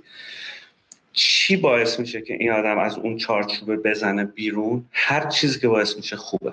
چیه شکسته یه موفقیت یه در واقع اون جرأت هست دیگه که بابا من مثلا داشتم اینجوری خط میکشیدم. بذار حالا بزنم از اون خط بیرون. مثلا ما هممون کوچولو بودیم مهد کودک می‌رفتیم. اگه باشه نقاشی که میکشیدیم گفتن از این خط بیرون نزنید. خب ما فکر کنیم مثلا اگه بزنیم چی میشه؟ زدیم دیدیم که چی نشد و این اصلا خیلی هم بهتر شد. چون خیلی آرتیستا با طراحی فکر می‌کنن. اصلا خیلی آرتیستا با دست فکر می‌کنن. اصلا باید اون فضا رو داشته باشن. ولی اینکه چی باعث میشه که به اون مرحله برسن به نظرم مجموعی از اتفاقاتی که تجربه می‌کنم. ولی خب در جواب سوالات کاملا اکتسابی می‌بینم نه چیزی هست تمرین بتونن بکنم مثلا خودتو برای این قضیه کاری بوده بخوای انجام بدی؟ ببین بیشتر یه مایندست بیشتر اینکه تو فکر کنی خب مگه می‌خواد چی بشه؟ مثلا من این کار بکنم می‌خواد فیل بشه خب بشه. می‌دونی وقتی اینجوری بری جلو راحتی راحتی تو اون فضا تازه خلق بکنی. ولی اگه بگن نه ببین اگه اینجوری نشه این نتیجه این consequence رو داره. تو تو اون اگهه یعنی یه چارچوب داری. حالا یا خودت بر خود تعریف کردی یا برای تو یک تعریف کرده به محض اینکه اون اگه بیاد اگه مثلا اینو تا این موقع نرسونی اگه اینو مثلا اینجوری که من می‌خوام نزنی هر کاری که بکنی اون آدم محدود بشه محدود کردن یا نکردن فرق می‌کنه با مدیریت. قاعدتا اینا دو تا مفهوم جداست. ولی اون محدودیته که 90 درصد اوقات خود آدم برای خودشون تعیین می‌کنن باعث میشه که از اون فضای بیرون نزنن. و در نتیجه اون راه هنرمند کتابی از آرتیست وی. تو خوندی. به اون مفهومه نرسن. شجاعت پس لازمه نه نترسیدن و شجاعت. که بترسی مهم نیست بترسی ولی شجاع باشی بری توش اون کار رو بکنی. وای نسی. آره. دیگه. این سوال از خود بپرسید. تهش می‌خواد چی بشه؟ اگه من الان این کارو بکنم مثلا این پروژه گیم رو داریم کار می‌کنیم. فیل شد خب چی شد؟ فیل شد. چه, چه چیزی مثلا چه اتفاق عجیب آره یه موقع هست مثلا تو یه چه می‌دونم یه کاری هست که یه مسئولیت سنگینی هست تو و خب خیلی ممکنه مهم باشه که مثلا فیل نشه و تعریفش مشخص و معلومه. ولی این فضایی که حالا ببین ببینیم خیلی هم تو pre-production پیش میاد. تو تو اون فضاهای کوچیکی که من مثلا یه تو خیلی شرکت triple احتمالا خود هست. مثلا اینا میان میگن که خب ما یه franchise franchise جدید می‌خوایم شروع کنیم. اصلا تمام چیزایی که ساختیم و ولش کن. چون یه سمی که تو شرکت هست شرکت بزرگ وقتی یه محصولی موفق میشه سایه میندازه روی brainstorm کردن برای محصولات دیگه. بابا مثلا کمپانی ما کمپانی که اینو ساخته الان ما مثلا باید یه چیزی در ادامه اون بسازیم. نه کی گفته ممکنه ویژن باشه که چیز جدید بسازیم. این خانم جیک رولینگ نویسنده هری پاتر حتما می‌دونی یه سری داستان منتشر کرد به اسم دیگه ای چون گفت اگه من اینو به اسم خودم منتشر کنم الان میگن تو که هری پاتر نوشته بودی مثلا این چه آشغالی الان نوشته در صورتی که لزومی هر حتما تو اینا رو با هم مقایسه بکن. آره. جالبه. بسیار عالی. خب امیر حسین در مورد ریاضی و آرت صحبت کنیم. آرت پروسیجرال مقوله که تو چند سال اخیر خیلی بیشتر و بیشتر شده. و الان اتفاقای عجیب غریبی داره میفته تو هنر رو ترکیبش با کامپیوتر و ترکیبش با الگوریتم و نرم افزار و کد و این بحثا. یه نمونهش چیزی که در مورد بازی Ghost of Tsushima که چه واقعا شاهکار هنری بله. است اخیرا من شنیدم که یه عدد عجیب غریبی اینا درخت توی اون بازی هست. مثلا نمی‌دونم هفتاد و پنج میلیون یه عدد عجیب غریب. خب همه اینا generate میشه دیگه. یعنی واقعا آرتیست نمیشینه با دست درخت رو sculpt کنه و texture کنه بذاره. چه اتفاقی داره میفته به چه سمتی داره میره؟ توی جهان بازی ها چیا اومده و چجوری می‌بینی یه ذره جلوتر ببین خب کلا اگه هنر دیجیتال خب بخوایم از منظر 2D 3D جدا بکنیم تکنولوژی یه کمکی خب به توی تو دی آرتیست کرده یه سری ابزار داده که خب تو تو دنیای عادی نداری. و brush های مختلف. مثلا اصلا خود undo کردن. undo کردن یه چیزی که تو دنیا واقعی اصلا نداری. چیز به این سادگی. ولی تو 3D بیشتر این خودشو نشون میده. یعنی اون generative art به من به مفهوم واقعا gen... generative art چیزی که بیشتر تو 3D به وجود میاد. اینکه توی geometry تولید می‌کنی و با دستور داری بقیه اون خروجی بصری رو می‌سازی. یعنی این art ی هست. همین که مثلا تو تو فکر کن Max یا مایا مثلا میای یه چیزی میگی خب اینو با یه آرایه مثلا برای من انقدر تو این تعداد کپی بکن این خود به خود یه بچه از generative art ولی این خیلی داره به این سمت میره که ما آرتیستای تو به خصوص بخش 3D می‌بینیم که توانایی کد زدن دارن و قانونی که دارن اینه. قانونش اینه که هر چیزی که توی یه procedure بشه تعریفش کرد باید توی پروسیجر بیاد. برای اینکه از نظر زمانی به صرف است و از اون مهمتر از نظر اینکه من بخوام اگه یه تغییری بدم توی این خیلی راحت می‌تونم کار بکنم. اگه تو یه چیزی تغییر ایجاد بکنم تو همه چیزامون تغییر ایجاد میشه. و این خب تو ذهن ما ایجاد می‌کنه که انگار تکراره ولی تکرار نیست. تو هزار و یک پارامتر رو می‌تونی پارامتریک ببینی. یعنی اینکه اندازه ها عوض بشه فرم عوض بشه رنگ عوض بشه تکسچر عوض بشه. و خب اینا توی map های generative هست. توی مثلا فکر کن texturing خودش نشون میده تو مدلینگ خودش نشون میده. این قضیه جدیده. چون هم ابزارش جدیده هم قدرت processing ش جدیده. یعنی چیزی که من الان دارم می‌بینم وقتی یه concept environment رو تو مثلا 15 سال پیش میذاشی جلوی یه 3D آرتیست نمونهش فکر کن سیروس سیروس بولاتیفی که الان مثلا ما داریم باش کار می‌کنیم. تو 15 سال پیش داشتی کار می‌کردی باش. اگه یه environment art و میذاشی جلوش یه چیزی می‌دید و احساس می‌کرد که فکر کن بعد اون استاتیک هر چیزی که تصویر می‌بینه درست کنه. الان سیروس ولش کنی داره کد می‌زنه. داره tool می‌نویسه. داره یه prefab ایی درست می‌کنه تو Unity که همه اونا هی بتونه دوباره generate بشه و یه وریشنی مثلا توش داشته باشه. خب این تغییر تغییریه که یه software مثلا مثل هودینی آورده و قدرت processing ی که اجازه به تو میده که توی هودینی بتونی art environment برای game بزنی. و خب فوق العاده است. نه تنها کار آرتیستا رو راحت تر می‌کنه بلکه از تو خود اون پروسه تولید art procedural فرم ها و شکل های جدیدی از art به وجود میاد که خود اونا میشه یه art style برای مثلا فکر کن بازی جدید. آره. ولی پروسیجرال یعنی الگوریتمی ولی به وجود اومدن. دقیقا آره. الگوریتمی وجود میاد. کسی که باید این کار رو بکنه با اینا کار کنه همچنان همون روحیه هنرمندی باید داشته باشه یا دیگه اساسا دیگه صد درصد یه کار مهندسیه کار با پروسیجرال آرت. یا خیلی نکته خیلی نکته خوبی گفتی. ببین کار کار مهندسی خب، کار کاملا فنیه. ولی یه تخیل هنری لازم داره. اگه اون تخیل نباشه خروجی عجیب غریبی توش در یعنی خلاقیتی که تو تو اون چون این نقطه مقابل انگار خلاقیت. پروسیجر یعنی خلاقیت تمام. پروسیجر یعنی ببین یک دو سه چهار پنج خروجیش میشه. تو چطور می‌تونی توی یک چیزی که انقدر مشخصه که یه ماشین می‌تونه برات انجام بده خلاقیت بیاری؟ این اون جاییه که تو اون کار انجام میدی. مثلا میای فکر کن با حد و حدود گذاشتن یعنی تو به عنوان آرتیست فرمو می‌شناسی که حدود scale مثلا مدلت رو داری کجا می‌بینی. ریتمو می‌شناسی flow رو می‌شناسی. اگه اینا رو بشناسی تو design procedure ت اونا رو لحاظ پس در واقع انگار خلاقیت اومده یه گام عقبتر. یعنی تو حالا یک چیزی رو باید بسازی که اون آرت تو رو می‌سازه. تو باید یه الگوریتمی رو بسازی بهش فکر کنی که اونو اجرا کنی اون آرت تو بسازه. قبلا تو خودت یه پله جلوتر یعنی همون آرت رو باید خودت دقیقا در میآوری. یه جوری متا شده انگار الان. متا آرت. چیزی بسازی که اون آرت بسازه. دقیقا. مثل فکر کن یه پیانوی در نظر بگیر که بدون اینکه فالش بزنه خودش می‌زنه. و تو حالا باید بگی که چه وایبی چه ریتمی چه ملودی داری می‌بینی که این بتونه بزنه؟ تو دیگه نگران نوازندگی نیستی نگران کامپوزینگی.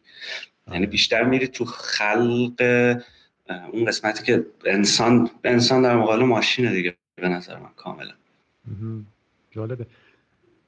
بعد الان الان واقعا آرتیستا به خصوص آرتیستای سبودی باید باید برن چیزی یاد بگیرن کار کنن تو این زمینه ها یعنی به نظرت game داره این سمتی میره دیگه خیلی فقط به کار دستی نباید بسنده کنن؟ یا بعضی یا باید فقط برن دنبال این مقوله نه به نظرم اینجوری نیست. نظرم تو تو هنوز hero piece داری تو environment ت یه عالمه مدل های unique ی داری که حتی اگه بتونی با الگوریتم بزنی بهتره که بتونی بهتره که دستی بزنی. یعنی ببین مثلا مثالش چی می‌تونه باشه؟ ببین تو تو فکر کن مثلا می‌تونی map آسمون رو generative درست کنی. ولی آیا برای آسمون game ت حاضر نیستی به یه کسی که paint کرده مثل مثلا توی استایل میازاکی اون کار رو سفارش بدی؟ یا اینکه دوست داری حتما یه چیز algorithmic باشه. اون کار دستیه یعنی اون فکر انسان قاعدتا جایگزین نمیشه. ولی tool ایی اومده که به خاطر سرعت production به خاطر کوتاه شدن cycle development لازمه که یاد بگیری مثلا اگه تو یک فکر کن environment ی داری که یه سری ساختمونه. خب ساختمونا رو حالت مثلا forest جنگلی همه رو کنار اگه تو اینا رو parametric نزنی یک سال مثلا به production time اضافه کردی که لازم نیست اضافه بشه. و اصلا کسی نگاه نمی‌کنه مثلا اون ساخت مثلا اون مثالی که زدی تو Ghost of Tsushima مثلا درخت کسی مثلا نگاه نمی‌کنه اون درخته مثلا دست سازه یا دست ساز نیست. اون حتما باید generative باشه. جواب این سوالی هم گفتی من بسنده می‌کنم به حرف سیروس. سیروس می‌گفت که تمام 3 آرتیست ها باید هودینیت بگیرن تو این دوره زمانه. هودینی الان بهترین ابزار generative برا art آره. برای 3D آره. مثلا خب Substance Designer برای texturing اون شبر مدلینگ و visual effects این بحث تو توی 2D چطور؟ توی 2D چقدر این بحث های الگوریتم و procedural الان اومده؟ ببین 2D بحث design ه خب الگوریتم هنوز حتی اگه الگوریتمی بتونه دیزاین کنه کسی خیلی نمی‌تونه بگه که چی دیزاین بکنه. فقط این نیست که الگوریتم چه قدرتی داره. بحث اینه که تو بهش بگی چیکار بکنه. خب یعنی تو فکر کن یه اصلا یه الگوریتم الان هست که الان تو بهش بگی مثلا اینو من تو ذهنم هست بسازی می‌سازه. ولی مهم قسمت مهم این پروسه اینه که تو داری چی میگی ساخته بشه نه ساخته شدنش. در واقع دیزاین اصلا بحثش نقطه شروع خلقه من نه نقطه مثلا بکن پروسه ساخت اون و تبدیل شدنش به خروجی. عالیه. خب همین مثلا یه موضوع دیگه بحث مدیریت هنر. یعنی اساسا بعضی وقتا به نظر می‌رسه این دو مقوله با هم دیگه در تضاد خب تو هنر در مورد از خط بیرون زدن و تو چارچوب قرار نگرفتن و خلاقیت مدیریت هم در مورد چارچوب گذاشتن و قابل تعریف کردن و شکوندن ریسک و این بحث حالا مدیریت دپارتمان هنری چیه قضیهش چجوری میشه که آرتیستا رو فراری ندی دیوونه نکنی؟ آرتیستا تو رو دیوونه نکنن به عنوان مدیر. این این بالانسا چجوری واقعا تو تیمای خوب اتفاق میفته من سعی می‌کنم جواب اینو یه جوری بدم که من هم اون آدمم که دیوونه کردم هم دیوونه شدم. بقیه اصلا یه تمام اینا تجربه کردم. هم تو دوران کامیونیتی هم تو تیم. حالا چه تیم کوچیک چه تیم بزرگتر. واقعیت اینه امیر که مدیریت تیم هنری فرق داره با مدیریت تیم تکنیکال. خب دقیقا به خاطر همون تفکر پروسیجرال آدم های تکنیکال تیم. کسایی که یعنی بیشتر اون کسایی که تو تکنیکال کار می‌کنن یک A و B دارن که من از A می‌خوام برسم به B. و یه دیسیپلینی دارن. این دیسیپلین در تناقض با اون به قول تو از خط خارج زدنی که ما از آرتیست انتظار داریم. شاید ما اصلا یه آرتیستی رو نتونیم حتی توی ساعت کاری روتین production بیاریم. و این مسئله ای که خیلی تیم‌ها باش درگیرن. واقعا درگیرن. یعنی مثلا به یه آرتیست میگن آقا okay تو فقط خروجی محور کارت. می‌خوای چهار صبح یه وقت پاشی کار بکنی بکن. ما آخر هفته یا حتی اگه آخر هفته نه آخر مثلا هفته دوم یعنی انقدر سیاله زمان براشون. ما از توی خروجی می‌خوایم. حالا هر چقدر تو بتونی بیشتر اینو تخمین درستری بهش بزنی. اون انگیزه که هنرمند داره رو بیشتر بهش بدی. اون بیشتر چون چون هنرمند اینجوری وقتی یک کاری رو خیلی براش انرژی یعنی صبح به عشق و نخواب پاشن برعکس دیگه ولش نمی‌کنن. یعنی تو یه مسئله auto crunch تو تیم داری که بابا مثلا پاشو رو بخواب چقدر داری کار می‌کنی؟ آرتیست مثلا نشسته تو flow داره paint می‌کنه داره 3D می‌کنه. بابا مثلا یه دیگه ذره استراحت کن. و یا برعکسش رو داری. آرتیستی داری که مثلا انگیزه نداره یا کار نمی‌کنه یا خب قاعدتا خیلی روحیه حساستری دارن کسایی که کار هنری می‌کنن. به طور خاص اینجا کار هنری کار هنری بصری حالا چنی داری. جایی مدیریت سخت میشه که تو مثلا آرتیستات از یک نفر تبدیل میشه به مثلا یه دو نفر سه نفر چهار نفر پنج نفر. و بحث chemistry پیش میاد. این پست آخرتو من خوندم تو بلاگ. خیلی خیلی قشنگ بود. خیلی چیزای جالبی تو ذهن من به وجود که اون اصلا یه مسئله عجیبیه دیگه. chemistry نه تنها تیم art بلکه کل تیم. که خب چطور یک دونه کار خوب 2D یهو می‌تونه مثلا اون سر تیم art مثلا animator رو motivate کنه. که مثلا حرفای من تو مدیر ممکنه نتونه. چطور مثلا یک دونه concept یک یک vision خوب هنری می‌تونه 3D modeler تو رو با عشق خواب بیدار بکنه که تو هزاری هم بیا بگی به من انقدر پول میدم انقدر share میدم انقدر پورتفولیو فلان میشه نمی‌تونه کار بکنه. به نظر من یه همه اینا به نظر من میره تو سنوبال افکته. اگه از اول اگه از اون اینیشیشن از شروع پروژه یه چیزی شروع شده باشه که کورش پشنه کورش عشقه. خب که ببین ما اینو می‌خوایم بسازیم. بیا به قول خودمون دل بده. یه توییتی تو امیرسن زده بودی. یه, یه چیزایی همیشه تو مسیر تو من تو ذهنم مونده. گفته بودی حالا دقیق یادم نیست. ببخش منو ولی گفته بودی که اگه کسایی که با تو کار می‌کنن مهمترن تا کسایی که برای تو کار می‌کنن. اگه تو مدیر بتونی اونا رو همراه کنی همراه نه معنی که با هم همه مثلا یه چیز نمی‌دونم هدفی داریم و فلان. همراه یعنی اینا بیان تو اون vision ه. ممکنه دلیلی که من تو داریم game رو می‌سازیم اون دلیل نباشه که اون آرتیست تو اون نقطه زندگیش الان داره براش میجنگه. اون داره یه چیز دیگه ای رو به یه جای دیگه ای می‌خواد برسونه. ولی اگه همه اینا تو ویژن بیان یعنی مثلا مدیر خوب اینه. مدیر خوب اینه که ویژن رو منتقل کنه. اگه ویژن منتقل شد تمومه. آره. چجوری حالا این کارو بکنه؟ نه شما شما نه بابا ما ما شما رو نگاه می‌کنیم. ببین خنده داره ولی جوابش تو تیمای game نیست. یه, یه کاری که تو مثلا داری می‌کنی اون مثالش رو تو تیمای ورزشی پیدا می‌کنی. مثلا اون documentary The Last Dance رو که راجبش با صحبت کردیم اون دانشگاه مدیریت یعنی دیدن یه documentary راجع به بولز مثلا از 100 تا هم دوره MBA فلان و اینا بیشتر خیلی. یعنی اون اتفاقی که برای دنیس رادمن افتاد. و برگردوندنش تو تیم و یا مثلا اونجایی که جردن رفت و بعد پیپن جاش اومد جاش پر کرد. به نظر من اینا رو مثلا آدم می‌بینه خب بالاخره توش چیز یاد می‌گیره. صد درصد. خیلی زیباست. داره همیشه به نظرم ورزش یه یه بستریه که خیلی اتفاقاتش میفته و و به عنوان درس زندگی خیلی میشه ازش گرفت. یعنی یه, یه مدل کوچیک شده زندگیه. حالا توی چارچوب محدود ولی درسای زیادی داره.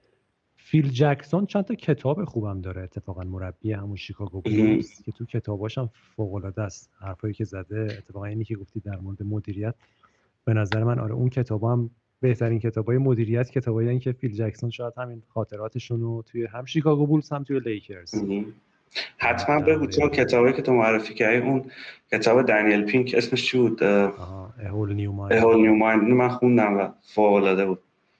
آره فیل جکسون یه دونه 11 Rings ه اگه می‌خوای آخریاش کتاب 11 Rings ه یه دونه هم Sacred Hoops حلقه های مقدس حلقه های مقدس داره 11 Rings هم که 11 تا رینگ دارن دیگه. یعنی شیکاگو و لیکرز با هم دیگه 11 بار قهرمان NBA شد.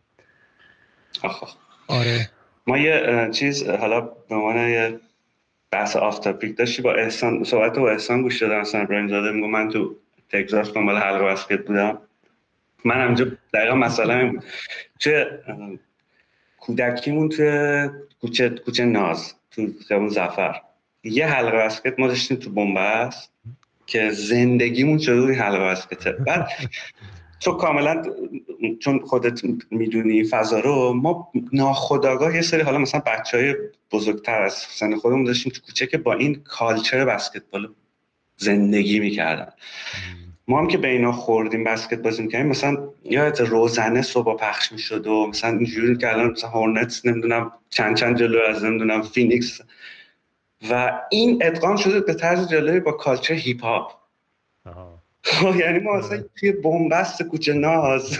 یادم مثلا توپاک شکور مثلا مرده بود عزای عمومی تو محل یه قسمتی اصلا ما از culture رو تجربه کردیم که خیلی جالبه. و خب حتما می‌دونی تو تو هیپ هاپ یه اتفاقاتی داری تو حالا اون گنگستر هیپ هاپ و اینا. اون بالا اومدن اینا خیلی درسایی که تو از اون می‌تونی بگیری مثلا خب تو موزیک تو کلاسیک نمی‌تونی بگیری. اون اون جنگ تو خیابون که تو تو بسکتبال هم داری قشنگ اونجا خودشون نشون میده آره، فرهنگا خیلی رو هم دیگه map بود دیگه. آخ و Space Jam Space Jam که اومد ما هر روز دیگه تو کوچه می‌خواستیم مثل جردن دیدی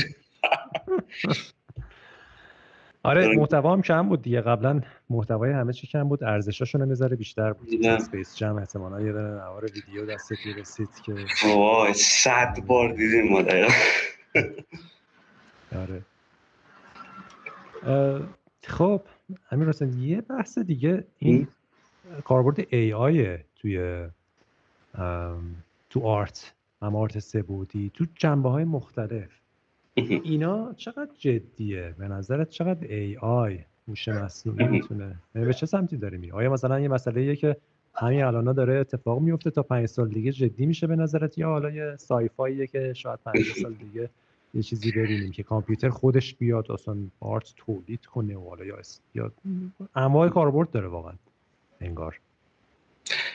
ببین آخه خب جدی که شده دیگه از این جدی تر من چقدر؟ ببین دو تا منظر هست. یکی تو تولید یکی توی یعنی تولید آرت با ای آی که خب هر چیزی که تو داری دیجیتالی تولید می‌کنی یه AI اون پشت کمکت کرده. حالا اگه اون AI هنوز super intelligent نیست که اصلا بهش بگی اما مثلا یه game شبیه مثلا Ghost of Tsushima برا ما بزن و release هم بکن و اون خب خیلی احتمالا مونده بهش برسیم ولی تو تولید هست الان. تو تولید کاملا هست. خب میزان intelligence ش قاعدتا هنوز اونقدر نیست که بتونه دیزاین کنه. یعنی یه دیزاین معنی دار یه دیزاینی که برای برای من و تو انسان دیزاین یه معنی داره که ممکنه مثلا فکر کن برای یه موجود دیگه یه معنی دیگه داشته باشه. ما با یک اصولی بزرگ شدیم که مثلا فکر کن دست برای من تو یه معنی داره که ممکنه برای مثلا یه چه می‌دونم پرنده معنی نداشته باشه. و تو تولید که هست از اون مهمتر توی تحلیل هست امیر حسین. تو توی عالم data data driven بودن کلا همه چی الان. اینو داری. یعنی تو الان یکی از فاکتورهای انتخاب حتی art style توی تولید اینه که میری data می‌بینی که چه چه رنگ هایی مثلا چه فرم هایی چه game هایی که خب دیگه استادش مثلا نتفلیکس دیگه توی سینما و سریال. مثلا میاد از روی داده شروع می‌کنن فیلم ساختن. حالا این تو game هم هست. به طور مستقیم مثلا Fortnite. Fortnite تاثیر مستقیمی گذاشت روی در واقع visibility خیلی از game های حالا game هایی که streaming راجبشون مهم بود و تعیین کننده بود. مثلا تو الان یه game می‌سازی این فاکتور باید مهمه که چقدر streamable ه آیا این, این فاکتوری توی development هست برای من یا نه؟ آره این AI دیگه کامل این چیز انسان نیست که بیاد مثلا data 5 میلیون player ببینه. آره. بعضی کاربرداش هم به نظر میاد حالا در جهت یه کارهای خیلی جالبی که به آرتیستا کمک می‌کنه. یعنی لزوما در جهت مثلا حالا جایگزینی آرتیست و این بحثا نیست. مثلا این Proko حتما می‌شناسی یه کانال یوتیوب داره کار art می‌کنه و خیلی ویدیوهای مختلفی می‌ذاره. این داره سعی می‌کنه یه نرم افزاری درست کنه برای feedback دادن به art دو بودی. یعنی آرتیست وقتی که یه طرحی رو می‌کشه چون خب الان یکی از مشکلای آموزش دیجیتال بحث feedback استاده. چون توی art آره. feedback استاد خیلی جدیه دیگه. کنار دستت باشه یه خط می‌کشی بگه این خط رو اینجوری بکش نشونت بده همونجا. content ویدئویی خیلی راحت می‌تونه پخش بشه همه می‌بینن روی یوتیوب هست. ولی چیزی که نداره آرتیست اون feedback استاده. استاد نمی‌تونه استاد می‌تونه ویدیوشو 500 هزار نفر ببینن ولی نمی‌تونه به 500 هزار نفر بازخورد بده بگه تو خط تو اینجوری بکش. این دنبال این قضیه است که با نرم افزار نرم افزار بتونه به تو feedback بده که خوب کشیدی خوب نکشیدی کجاشو بد کشیدی کجاشو تغییر بده و اینا که فکر می‌کنم یه انقلابی بشه اگه واقعا بشه. یعنی توی بحث آموزش art یهو مثلا 100 درصد. ولی امیر فقط principle می‌تونه feedback بده قاعدتا نه سلیقه رو. یعنی تو آره می‌تونی بگی این کار پرسپکتیوش اینه. مثلا رنگش اینه فلانه. ولی اینکه تو بگی اون جریانی که تو تاریخ هنر به اسم anti-art به وجود اومد و اون جریان مثلا داداییسم و اینا اصلا همین بود که آقا کی میگه این تصویر زیباست؟ ما میگیم مثلا این تصویر زیباست. کی میگه این ترکیب بندی درسته؟ ما میگیم این ترکیب بندی درسته. و این قاعدتا در مقابل کاری که ماشین بکنه است من احساس می‌کنم fundamental می‌تونه feedback بده. یه جنبه های محدودی رو می‌تونه. فکر می‌کنم. حالا نمی‌دونم میایم می‌بینیم مثلا. آره. نه خب منطقیه. به خاطر اینکه اگه تعریف آرت واقعا دقیقا این چیزی باشه که تو دلیلی براش وجود نداره. یعنی آره. یعنی یه کاری می‌کنی که به دل آدما میشینه ولی واقعا خیلی تا قبل از اون کسی نمی‌دونسته چرا فرمولی نداشته راهی نداشته. احتمالا برای کامپیوتری که اساسا در مورد پروسیجر و الگوریتم رو تعریف کردن و دیترمینیزمه احتمالا خب خیلی به گروه خونی اون نمی‌خوره دیگه. آره. این چیزی که میگی تعریف استتیک است یعنی استتیشن ها کسایی هن که آرت رو به خاطر زیبایی مطلقش دوست دارن و نه اون زیبایی. مثلا اصول هنری براشون مهم. ولی الان دنیایی که لزوما aesthetic ها توش حرف اول نمی‌زنن. تو یه یک art ی می‌بینی که از نظر اجرا اصلا ممکنه احساس کنی مبتذله. ولی گیراییش بالاتره. خود اصلا کلا concept meme همینه. میم تو داری می‌بینی که تأثیری که می‌ذاره یه تابلو مثلا رنسانس 400 سال پیش نمی‌ذاره. ولی خب چرا باید مثلا اون اصول داشته باشه؟ و خب اینا همه چیزایی که میشه بررسی که خیلی جالب خیلی جذاب بحث استتیکس کل. آره آره خیلی مطالعه می‌کنی تو توی اون زمینه های حالا فلسفه هنر میشه دیگه بیشتر. تا جایی که می‌تونم سعی می‌کنم. ببین نکته که گفتی من یاد چیزی انداخت. ببین تو یه تاریخ هنر داری یه تاریخ اسمش می‌ذارم هنر دیجیتال. خب یعنی از جایی که نمیگم هنر با ابزار دیجیتال تولید شد ولی از جایی که هنر اومد توی مدیوم های دیجیتالی مثل فکر کن سینما. یعنی تو مثلا تو ستار وارز فکر کن یه هنرمندایی داشتی که هنوز رو بوم نقاشی می‌کردن ولی خروجی کارشون شده یه چیزی که روی پرده سینما میاد حالا اون موقع دیجیتال هم نبوده درسته؟ ولی با تکنولوژی ربط داشته. یعنی بگیم تاریخ هنر تکنولوژیکال حالا هر چیز شما بذاریم. اتفاقی که الان افتاده اینه که برای هنرمندای خصوصا کسایی که گیم آرت کار می‌کنن دونستن تاریخ هنر تکنولوژی یعنی تاریخ هنر دیجیتال هر چیز بذاریم همونقدر مهمه که تاریخ هنر مهمه. و جالبش اینه که حجمش بیشتره به خاطر logarithmic بودن پیشرفت تکنولوژی.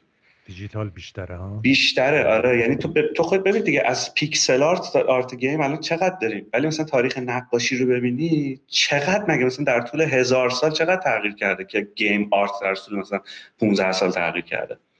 و دونستن این دونه...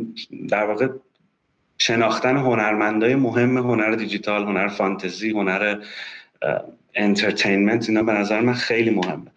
نمیشه کل تاریخ هنر رو دونست و اون کسی که همه تاریخ هنر رو می‌دونه مثل یکی که مثلا بگی کسی زبان انگلیسیش خوبه که مثلا دیکشنری رو حفظ باشه. خب به چه دردی می‌خوره دیکشنری حفظ باشه ولی اون اتفاقات مهم هنر رو باید دونست. مثلا فکر کن مکتب رومانتیسیزم خب مثلا تمام video game هایی که یه کاراکتر hero با یه شمشیر وایستاده می‌خواد بره به جنگ یک اتفاقی رومانتیسیزم که خب اصلا یه آرتیست اسم فردریش مثلا از حالا تو قسمت رومانتیسم visual این اوورده.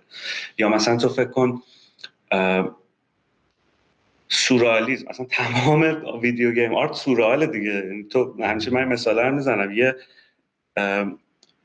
لوله کشی که قارچ می‌خوره و لاک پشت پرنده رو می‌زنه. تو از این سورالتر چی دیدی تو دنیای هنر؟ و خب جالبه که آدم مثلا اگه سورالیزم رو می‌شناسه بره مثلا دالی رو بشناسه حداقل اون اون جایی که سورالیزم ازش متولد شده رو ببینه تو ادبیات توی نمی‌دونم سینما توی حالا مدیوم های دیگه. حرف من این حرف من اینه که تو تاریخ هنر خیلی selective ده تا هنرمند آدم خوب بره بفهمه که چه مسیری طی کردن کافیه تا اینکه مثلا ده هزار تا هنرمند رو بشناسه. حالا مثلا گوستاو کوربه مثلا کی بوده فلان.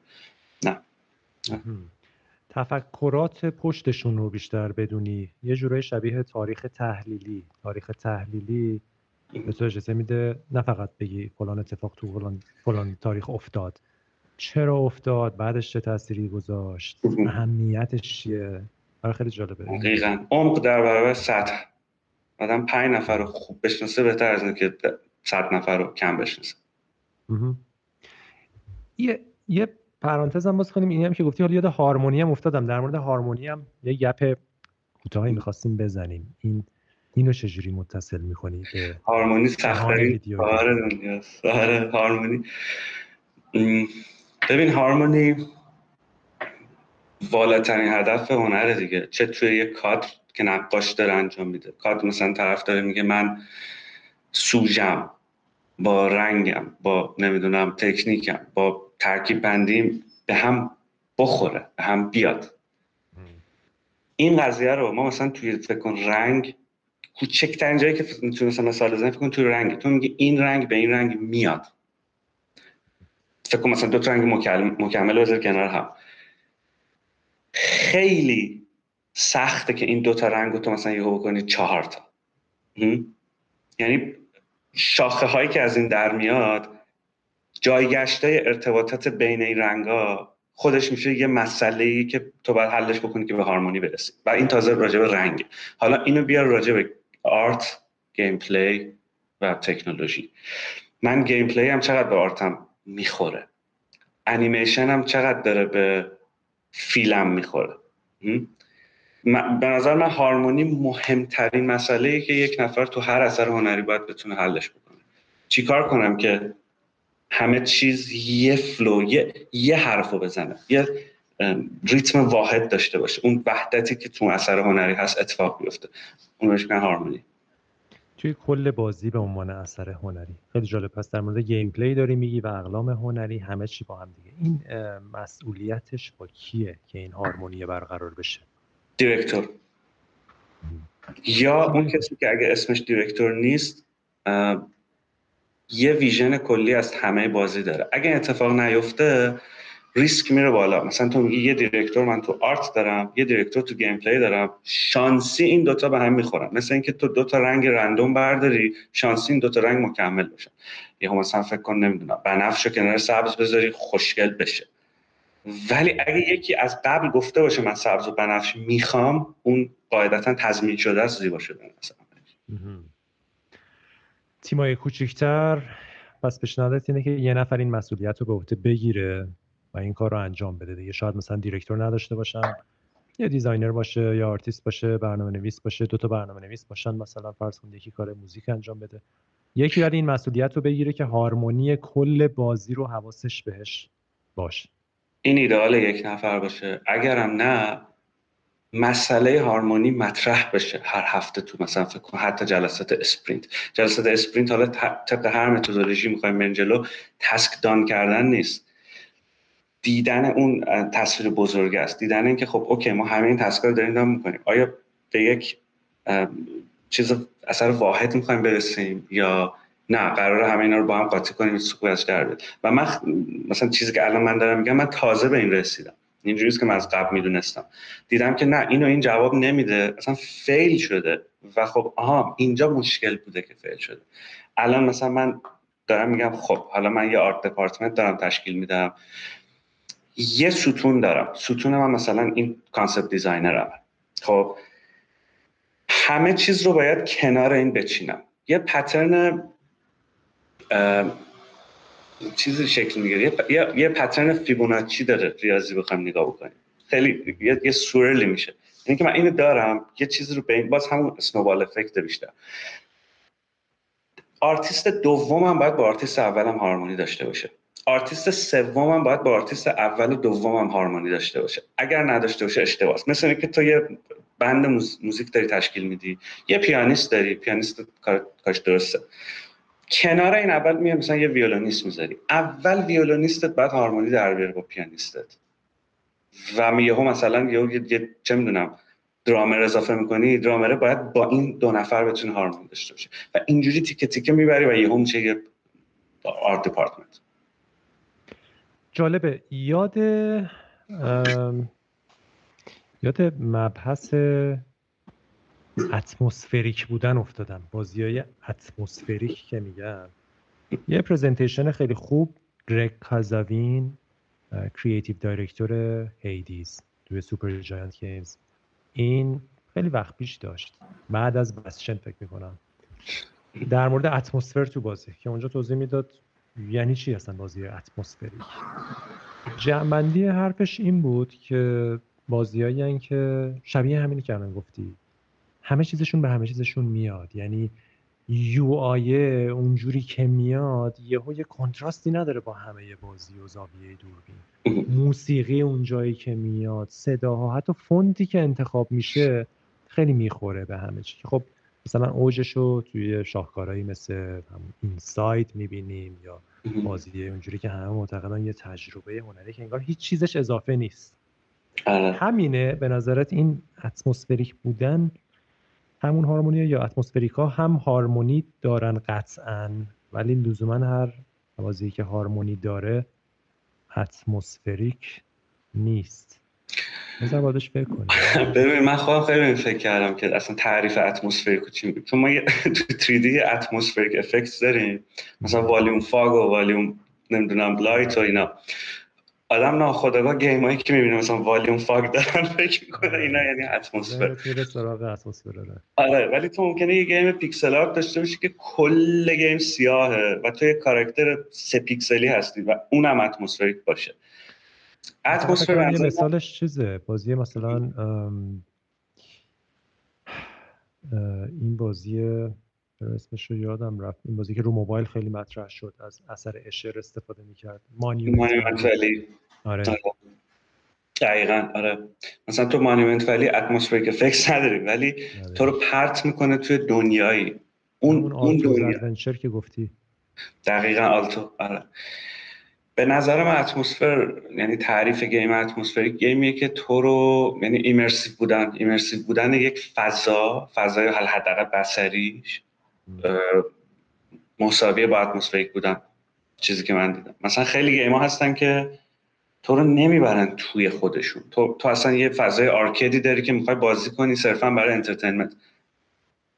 ولی یه وقتایی هست می‌خوای بری توی بازی که دیگه ته نهایتش مثلا میشه Last of Us دو که دیگه انقدر میری تو که یه مقاله تو کوتاکو بود دیگه می‌گفت misery simulator ه اصلا تو میری تو game مثلا احساس اذیت میشی با character ناراحت میشی. خب می‌دونی؟ یعنی اون دیگه ته atmospheric atmospheric یعنی immersion به نظر من immersion بالا میشه atmospheric بودن دیگه شاید چون هر element ی باشه که تو رو در بیاره از اون حالت یعنی از immersion درت بیاره اون element اتمسفر شکنه یا harmony شکنه دیگه تو احساس ای یهو game ه. ای آها یهو الان اینجا یه صدای اضافه یا غلطی اومد یا واسه این game های VR لول کارشون راحت تره. چون VR دی یه immersion تقلب دارن یه immersion ی دارن. یعنی تو VR دی وقتی هدست رو می‌ذاری immerse شدی خب در مورد چند تا مثال صحبت کنیم. مثال های ویدیو گیم. مثالایی که شاید تکنولوژی تاثیر داشته باشه روی هنر یا برعکس هنر تاثیر داشته باشه روی تکنولوژی. یه مثلث دیگه یه مثلث که حالا یه هم دیزاینه شاید. دیزاین و روایت هنر و تکنولوژی و معمولا توی هر بازی یکی از اینا زورش میچربه. حالا یا آدمی که دارن زورش میچربه یا یه کاری کردن که اون کاره خب خیلی جذاب بوده. مثلا یاد مثلا همون آنچارتد سه افتادم. اگه اشتباه نکنم اگه یاد باشه می‌گفتن به یه تکنولوژی برای آب رسیدن و برای شن بنابراین اون لول صحرا و اون لول دریا به خاطر این بود که خب تکنولوژی داشتن. می‌خواستن استفاده کنن لول رو آره. ساختن. چه, چه, چه مثالایی هست؟ به نظرت چجوری video game ها معمولا؟ ببین این همون بحث بالانس تکنولوژی art به نظرم. یعنی تو video game و software ی می‌بینی که software نه. این در واقع یک یک experience technical ی می‌بینی که از A می‌رسی به B این لول رو رد می‌کنی یا این مثلا چه می‌دونم استوری رو می‌بینی و خب art باید بیاد به خدمت این چیز این vision ی که تو داری. یا برعکس تو art ی داری که میای با اون نه, نه حالا لزوما art style ی ولی یه vision art ی داری که میای برای اون کد می‌زنی. یه مثالش مثلا فکر کن Comix Zone ه اگه اون داستان ساختشن Comix Zone ده بودی اصلا ایده این بود که نه تنها ما یه comic artist داریم به عنوان game artist این بازی که خود اون hero یی که توی game ه یه کسیه که یه comic artist اینو کشیده و از فریم به فریم شروع می‌کنه رفتن. و اون کدی که می‌زدن در خدمت این این بود که این ایده تبدیل بشه به واقعیت.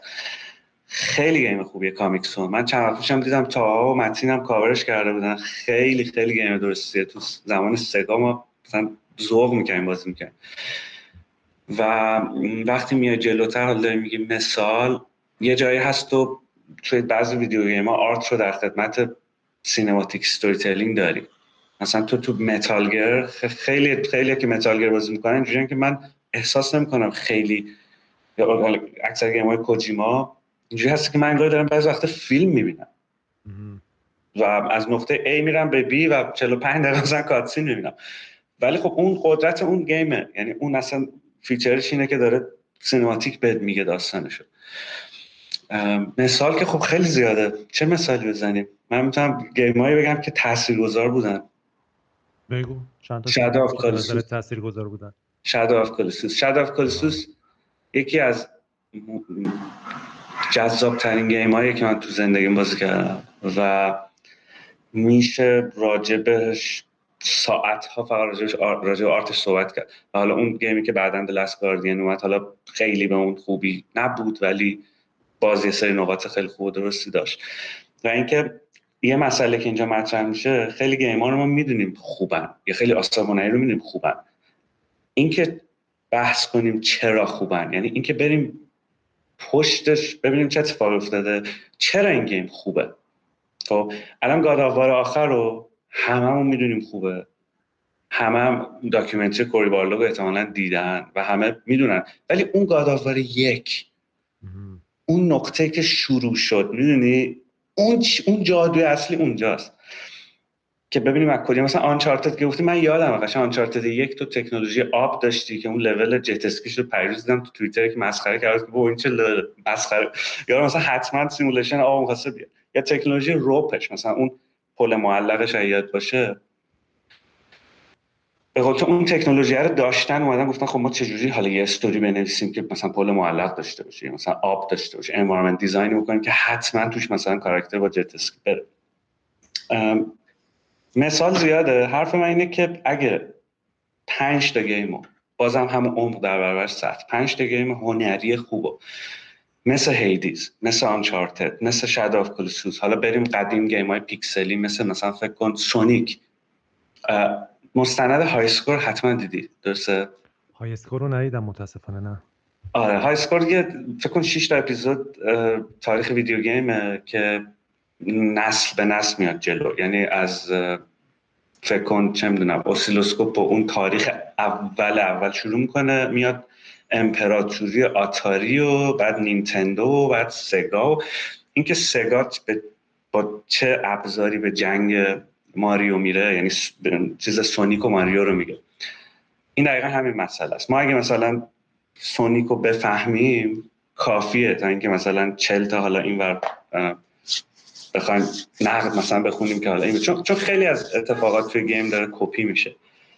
یعنی تو مثلا Assassin's Creed های مختلف رو که می‌بینی همشون دارن از خود Assassin's Creed یک و حالا مثلا فکر کن اونایی که خیلی خوب بودن تو franchise مثلا Black Flag نمی‌دونم حالا جلوتر Origins بعد خود Assassin's Creed رو بری عقب می‌خوری به Prince of Persia بعد می‌بینی مثلا تمام vision ش مثلا خب رافائل بوده دیگه. بعد رافائل رو می‌بینی این اصلا کجا شروع کرد. احتمالا اون گپمون هم دیدی که بحثی کردیم از اول Prince of اصلا چی شد که Ubisoft Prince of Persia زد؟ چی شد که اون یه اومد شد Assassin's و میگم دونستن این مسیر خیلی مهمه که نتیجه که ما الان داریم می‌بینیم یه شروعی داشته. God of War یک مهمتر از God of War آخری است. درسته خروجی God of War آخری بهتره. ولی اون God of War یک مهمه. باید بررسی اینا تو زمان. یعنی بعضی وقت ما یادمون میره تو زمان بررسی کنیم. یعنی گاداوار یک نگاه کنیم ببینیم یه ذره قبلش و یه ذره بعدش بازی ها چی بودن؟ و اون چی کار کرد؟ دقیقا. آره آره. مثل گرشاس به خودتون دیگه.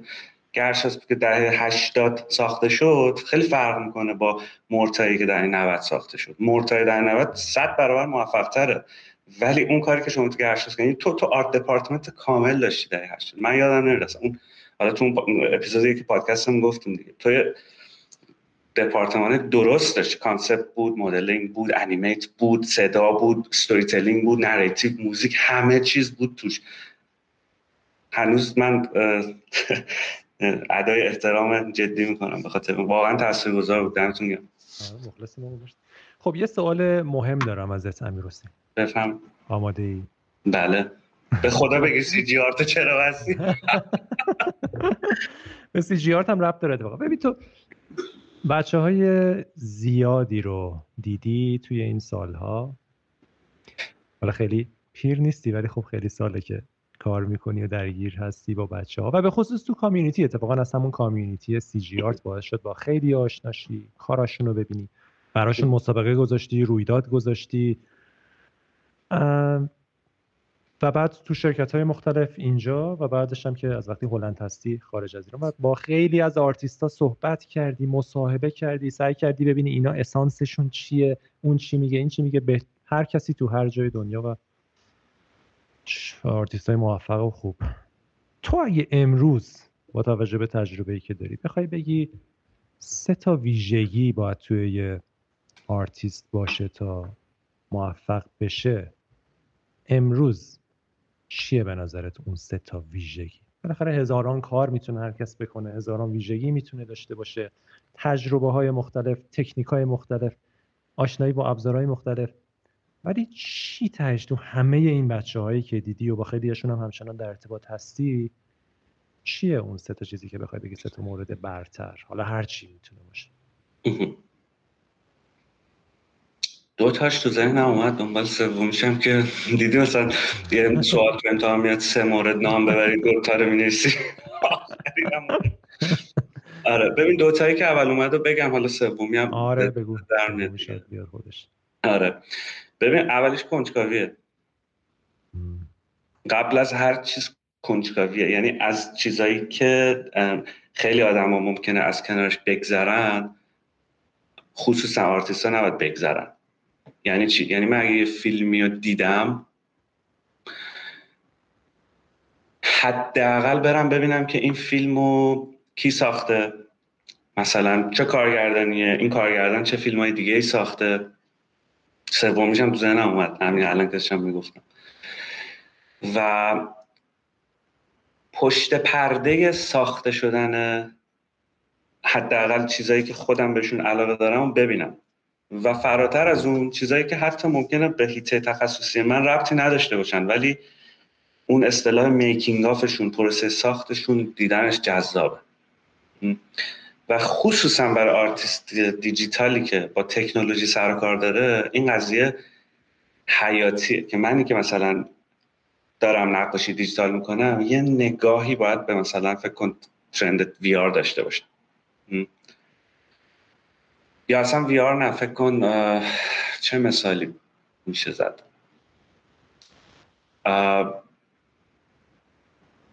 زندگی نامه مثلا یکی مثل چه می‌دونم هنری فورد. خب کسایی که از اول یه چیزی رو براش جنگیدم یا مثلا والت دیزنی. خب والت دیزنی هممون انیمیشناشو دیدیم. قاعدتا اونی که تو انیمیشن کار می‌کنم زندگی دیزنی رو می‌دونه. می‌دونه چه سالی چی رو ساخت چه سالی مثلا از دنیا رفت چه سالی مثلا دیزنیلند همه رو می‌دونه. خیلی هم documentary راجبش هست. ولی حرف من اینه که این پشت پرده این کنجکاوی که دیزنی مثلا کی بود؟ انقدر دیزنی الان بزرگه انقدر نمی‌دونم میازاکی بزرگه. این پشت پرده اینا چه اتفاقی افتاده؟ همه اینا کنجکاوی میاد که من راحت از کنار چیزی نگذارم بسیار خاصیت دوم نمی‌دونم چجوری توی کلمه می‌تونیم بگیمش؟ پیوستگی یا مثلا پایداری یا استقامت. استقامت. اینکه یه کاری شاید استواری. استواری آره. اینکه یه کاری رو فکر نکنی مثلا شاید یک سال بعد از یک سال انجام دادنش ممکنه به نتیجه برسه. ممکنه ده سال بعد نتیجه بده. ممکنه 15 سال بعد نتیجه بده. ممکنه تمام کاری که تو زندگیت کردی یک نقطه ای تمام اونها رو تازه ببینی آها اینا الان به درد اینجا میخورده. ترک نکردن یعنی همون همون give up نکردن اینکه تو گیر بدی به یه چیزی که خیلی با اون geek بودنم چیز دیگه ارتباط مستقیم داره. سومین خاصیتی هم که یادم آمد taste سلیقه که بسیار بسیار مهمه توی خصوصا دنیای الان که ریاضیات در مقابل هنر قرار گرفته متاسفانه. یه مقاله اسکورسیزی چند هفته پیش منتشر کرد که میگه که الان همه چیز content ه. خب و هنر لزوما content نیست. تو چیزی که مثلا توی یه platform streaming ی مثل نتفلیکس داری حالا باز نتفلیکس خوش سلیقه از نتفلیکس مثلا سرمایه گذاری می‌کنه روی چیزایی که art داره ولی ریاضیات توش مطرحه. علم آمار الان در مقابل هنره. این اتفاق تو تاریخ هنر اتفاق نیفتاده. علم آمار هیچ وقت نیومده در مقابل هنر. و در نتیجه ما خودآگاه یا ناخودآگاه داریم توسط علم آمار سلیقمون شکل می‌گیره. اینکه بتونیم سلیقه یعنی بتونیم اون چیزای quality رو از بین اون محصولات هنری حالا فیلم game انیمیشن انتخاب کنیم این الان یه skill ه. مثلا من الان با یه سری فکر کنم بچه های نسل جدید صحبت می‌کنم حالا گفتی event و این چیزا. یه event ی سال 2013 ما گذاشتیم با کارگردان با concept designer ارباب حلقا که event Dragon یه ادامه یه sequel ی براش پارسال گذاشتیم. event Wizard که خب باز جان دیدی دیگه من live رفتم باهاش دوباره. اینا یه ادامه هم یک ماه دیگه داره که اسمش از تبلیغش هم بکنم. Imagine an Island یک یک جزیره تخیلی تو دنیای تالکین که خب خود visual designer تالکین قراره کار رو pick کنه. الان مسئله ما اینه که خیلی از آدم های نسل جوان ارباب حلقه رو ندیدن. خب اصلا حرف نمی‌تونیم بزنیم راجع خیلی مسائل کسی که ارباب حلقه رو ندیده. و خب به جاش چیزای دیگه دیدن که تو منفی ها حتی بردتشون. یعنی تو باید یه کار کنید بشوره اونا رو ببره تازه بیاری بگی که خب ببین حالا مثلا پیتر جکسون چیکار کرد. تست این تیست یا سلیقه ولی خیلی ذهنیه دیگه. به چی به چی وصل میشه؟ یعنی چجوری میشه سنجیده بشه؟ معیاری داره برای سنجیدنش؟ میشه گفت یه نفر؟ بالاخره دوتای اول و کنجکاوی و تا حدی میشه سنجید شاید. استواری هم تا حدی میشه بهش فکر کرد که چجوری میشه سنجید. ولی این بحث سلیقه رو آیا میشه سنجید؟ آره. تو از هر کی پرسی پنج تا فیلم مورد علاقه پنج تا انیمیشن گیم مورد علاقه چیه درجا میفهم چیا باشه می‌فهمیم ببین مثلا فکر کن این سوال بگو. بگو تو بهترین انیمیشنی که توی پنج سال اخیر دیدی چی بود؟ خب چون من تو که تو تولید هستیم می‌دونیم که محصول کامرشال چه فرقی داره با من مثلا اون کاری که تو سونی سپایدرمن اینتو در ورس انجام داد. خب پول چهار تا فیلم رو یعنی production چهار تا فیلم گشتن روی یه محصول و یه یعنی به نظر من انیمیشن به قبل و بعد Into the Verse تقسیم شد. تکنیکش. و اینکه ما بریم اینو بفهمیم که همون کنجکاوی است که چرا Verse خوبه؟ چرا بهترین آرتیست های دنیا پشتش بودن؟ مثلا یکی از کوچکتریناشون راب روپل بود. vision holder ش آلبرتو میلگو بود. اصلا این که بره آدم این کیه چی کار کرده؟ خود این جذابه. ولی اگه مثلا تو ببینی طرف بگه چه می‌دونم انیمیشن مثلا یه انیمیشن تجاری مثلا Frozen دو حتی مثلا Frozen یک هم باز نه. خب، باز میگیم اون یه ذره بهتره. یه sequel ی که کل اون پروژه production دیگه. pre-production خیلی اون به اون معنی که تو, تو مثلا اون یکش داری نیست. اون تعیین می‌کنه که سلیقه چیه. و خب برای بهتر شدن سلیقه آدم قاعدتا باید چیزای بهتر ببینه و دنبال این بره که چرا بهترین انیمیشن ها و بهترین گیم ها و بهترین فیلم های تاریخ چرا خوبن؟ این چرا مهمتره وگرنه همه می‌دونن مثلا Lion King خوبه همه می‌دونن Ratatouille خوبه همه می‌دونن Toy Story خوبه. چرا Toy Story خوبه؟ مثلا تو اگه Pixar Story رو ببینی می‌فهمی چرا Toy Story خوبه. دعوای جان لستر و اون چیز معروف کمپانی دیزنی که اخراج شد ازش و بعد جابز اومد مثلا به کمکشون و پیکسار رو زدن و تازه می‌فهمی این از تو دل این در اومده. ارزش مثلا تکنولوژیکال حتی داشته انیمیشن تو استوری یک. آره مستلزم اینه که شاید وصل بشی به یه بدنه ای از آدمایی که شاید به اونا اونا در واقع تعیین کننده سلیقه یا کیفیت باشن ببین من قبول دارم صحبتات ها ولی همیشه برای من سواله که چجوری میشه اینو اثبات کرد. چون اگر بگیم مثلا سلیقه خوب آن چیزی است که اکثر مردم می‌بینن اتفاقا اینجوری نیست در مورد هنر و اینا. مثلا اون فروزن رو اکثرا دیدن و خوششون اومده. ولی ما اینجا داریم در مورد چیزی صحبت می‌کنیم که اتفاقا یه محصولیه که خیلی پرفروش نیست لزوما. بعضی وقتا میشن ولی بعضی وقتا هم نیستن. یعنی اون دیده ارزش هنری. ارزش کیفیت برای هر محصولی هم صادقه به نظر من. برای هر چیزی میشه همین رو گفت. یا هر چیزی که پاپ میشه ساده تر و دم دستی تر و راحت تره که پاپ میشه. ولی انگار یه ارزشی همیشه تو همون خط شکنیه و تو اون مرز بین نظم و آشوب و اونا هست که اکثر مردم سمت اون نمیرن چون سختتر میشه اونو فهمید یا درک کردن. حالا خیلی وقتا اون محصولات تو اونجا هستن از اونجا میان به سمت پاپ پاپ هم میشن. مثل شاید مثلا کارهای دیزنی خب اینجوری بوده. یه روزی اول بسیار از ارزش هنری داشته بعد دیگه میاد تبدیل میشه به یه mainstream media و پاپ و یا خیلی از فیلم از بازی ها اینجوری. مثلا Uncharted خب اثر هنریه ولی آنچارتد پاپ هم هستی یعنی بیشترین فروش هم. حالا نه بیشترین فروش رو مثل فورتنایت ولی خب بالاخره. آره، آره. ولی اینی که چجوری میشه خلاصه معیاری برای این گذاشت شاید بس باید به یه سری اقتدا کنی که اونا رو قبول داشته باشی بعد ببینی اگه اونا میگن یه چیزی خوبه پس لابد اون خوبه که یه ذره بسنجی خب آقا من خوبه یا نه من مثلا از چه می‌دونم انیمیشن انیمیشن خیلی مثلا ساده و سطحی خوشم میاد آیا سلیقه دارم ندارم. ببین الان بزنم ممکن اشتباه باشه. ولی باز به کنجکاوی برمیگرده. تو اینکه سلیقه یک نفر خوبه یا بده رو می‌تونی حتی از این ببینی که چقدر کنجکاو بوده. مثلا ببین تو هر سال پنج تا انیمیشن داری که فکر کن مثلا تو مراسم اسکار بگیم خب؟ پنج تا انیمیشن معرفی میشن.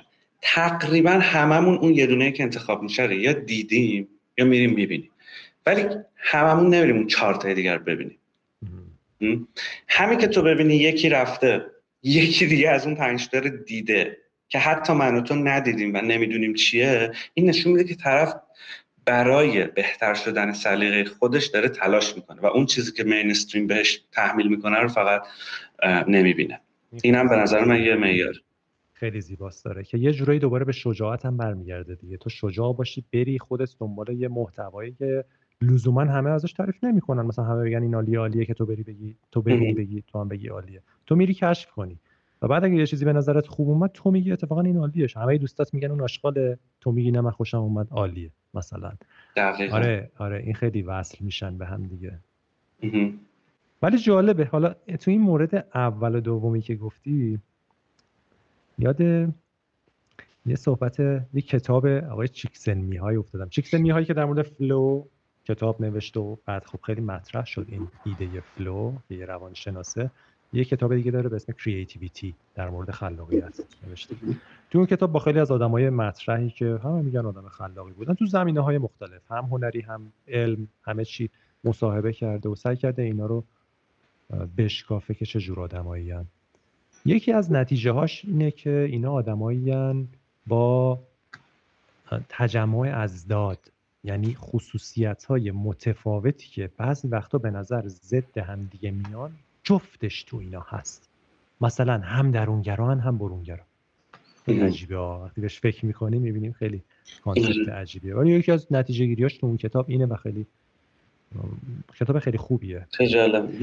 این اولی و دومی که گفتی یعنی کنجکاوی و استواریه یه جورایی اضداد هم هستن امیر حسین ببین تو وقتی که داری یه کاری می‌کنی می‌خوای پاش وایسی یکی از دلایلی که پاش وای نمیسی کنجکاویته که تو رو می‌کشه سراغ چیزهای دیگه و ایده های دیگه و کارهای دیگه و اینا.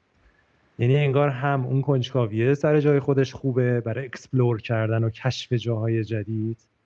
هم اون استوار بودنه و نرفتنه خوبه برای انجام اون کار و پای یه چیزی وایسادن.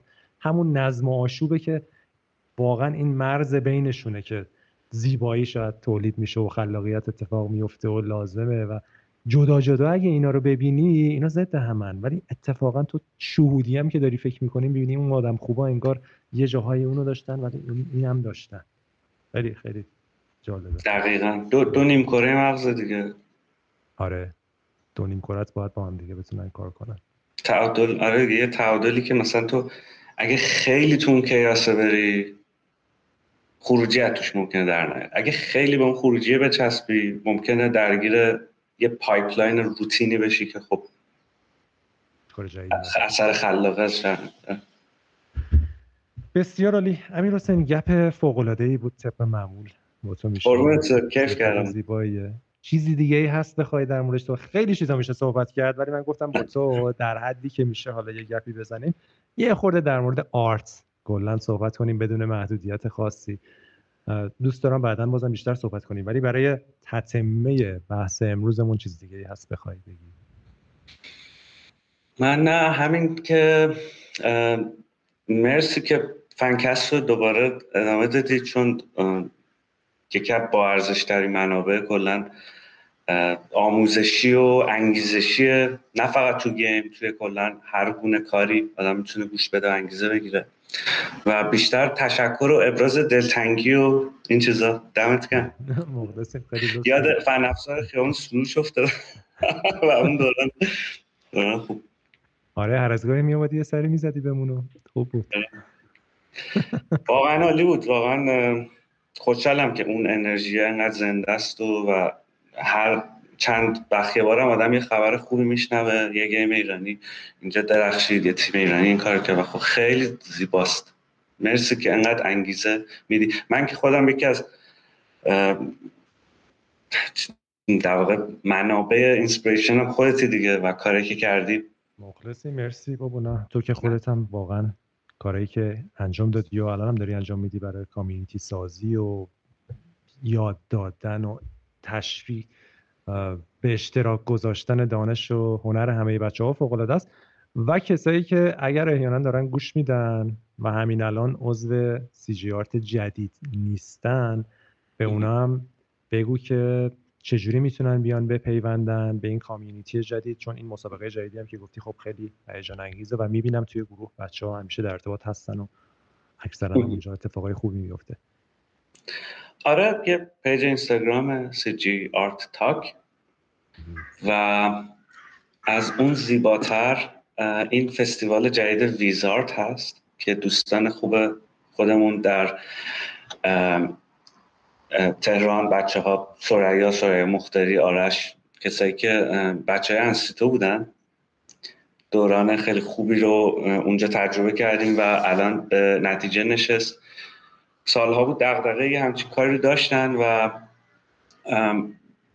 بیشتر از اینکه اون اتفاق تو سی جی تو سی جی آر خب ما یه مسابقه دوباره با جان ها داریم خیلی جذابه Imagine Island حتما پیشنهاد می‌کنم بیان شرکت بکنن ولی اتفاق می‌تونن لینکش رو از همون اینستاگرام پیدا کنن. آره البته فکر کنم update نیست. باید link Discord رو update بکنم. ولی اتفاق ویزارت من حالا از این تریبون استفاده می‌کنم براشون تبلیغ کنم خیلی بچه خوبی هن. یه اتفاق خوبی بین همین harmony که داشتیم صحبت می‌کردیم. امیر حسین این اتفاق توش انرژی هست بعد وصل شده به صنعت. از طریق وصل شدن به شما حالا آوا گیمز و حالا فعلا با این شروع و حالا قاعدتا به کمپانی دیگه هم وصل خواهد شد و یه event ی گذاشتیم با هم که event خیلی قشنگی بود. خیلی من دوست داشتم. یاد اون event ی که با هم راجع به Uncharted دو گذاشتیم 2009 من انداخت با هم روز. و از این ور یه نقطه سومش محصولات هنریه. حالا این بچههایی که پولار بر سکچ بوک می‌زنن و مستقیما این حلقه ارتباط داده شده به جنگلکاری تو ایران با یه سپانسر دارم بانی فارست خیلی زیباست خیلی حرکت زیباییه. یعنی یه حلقه عالی شکل گرفته. جای فقط یه چیز خالیه توش ها که اونم به زودی به نظرم باید بیاد و پر بشه و یه ذره تو دانشگاه ها و اینا یه فضا خوبی پیش بیفته. ولی عالیه. من خ... کیف دارم می‌کنم. قشنگم کیف کنم و اون حسه رو زنده کرده. هر کمکی که می‌دونم من و شما و همه بتونیم می‌کنیم که دوباره آرتیستا اون انرژی حسابی توشون باشه و کار خوب محشر بزنم خیلی عالیه. آره دمت کم رویداد Wizart که سایتشون هم Wizart w i z a r t آره لینک اینا رو هم همه رو سعی می‌کنیم زیر لینک های این پادکست توی سایت فنکست dot ir بذاریم. آره اینا اتفاقای عالیه هر هر community هر به هم پیوستن بچه های فوق العاده است از هر نوعش. دیدم برنامه های خیلی خوبی دارن دیگه. عالیان. آره و چیز کنید بهشون مسج بدید بگید این اینو اضافه کن اینجاش کمه. تولدشه تولد همچین اتفاقیه و خیلی عالیان دختر و پسر با استعداد همه پر انرژی همه دوست دارن که به هم یعنی قشنگ اون فضای به نظر من دوباره برگشته. خیلی عالی خیلی عالی. دمت گرم که تو هم حمایت می‌کنی از همه این بچه ها خب من هر کاری بتونم می‌کنم. هر کی هر سوالی هر چیزی از من داشت موقع نمی‌دونم راجبه حالا با اون چیزی که من حداقل سواد ناقصی که دارم تو این قضیه. آرت دیرکشن نمی‌دونم برای موقع استراکچر مثلا این دپارتمان هنری حالا می‌خواد یک نفر باشه چند نفر باشن به من مسج بده من حتما جواب میدم. و اینکه دمت گرم دیگه که همه رو دورم جمع می‌کنی. مخلصیم. امیر حسین ارفانی روز خیلی خوبی داشته باشی. ممنون که اومدی گپ زدیم ممنون. از تو روز بخیر و خدا نگهدار.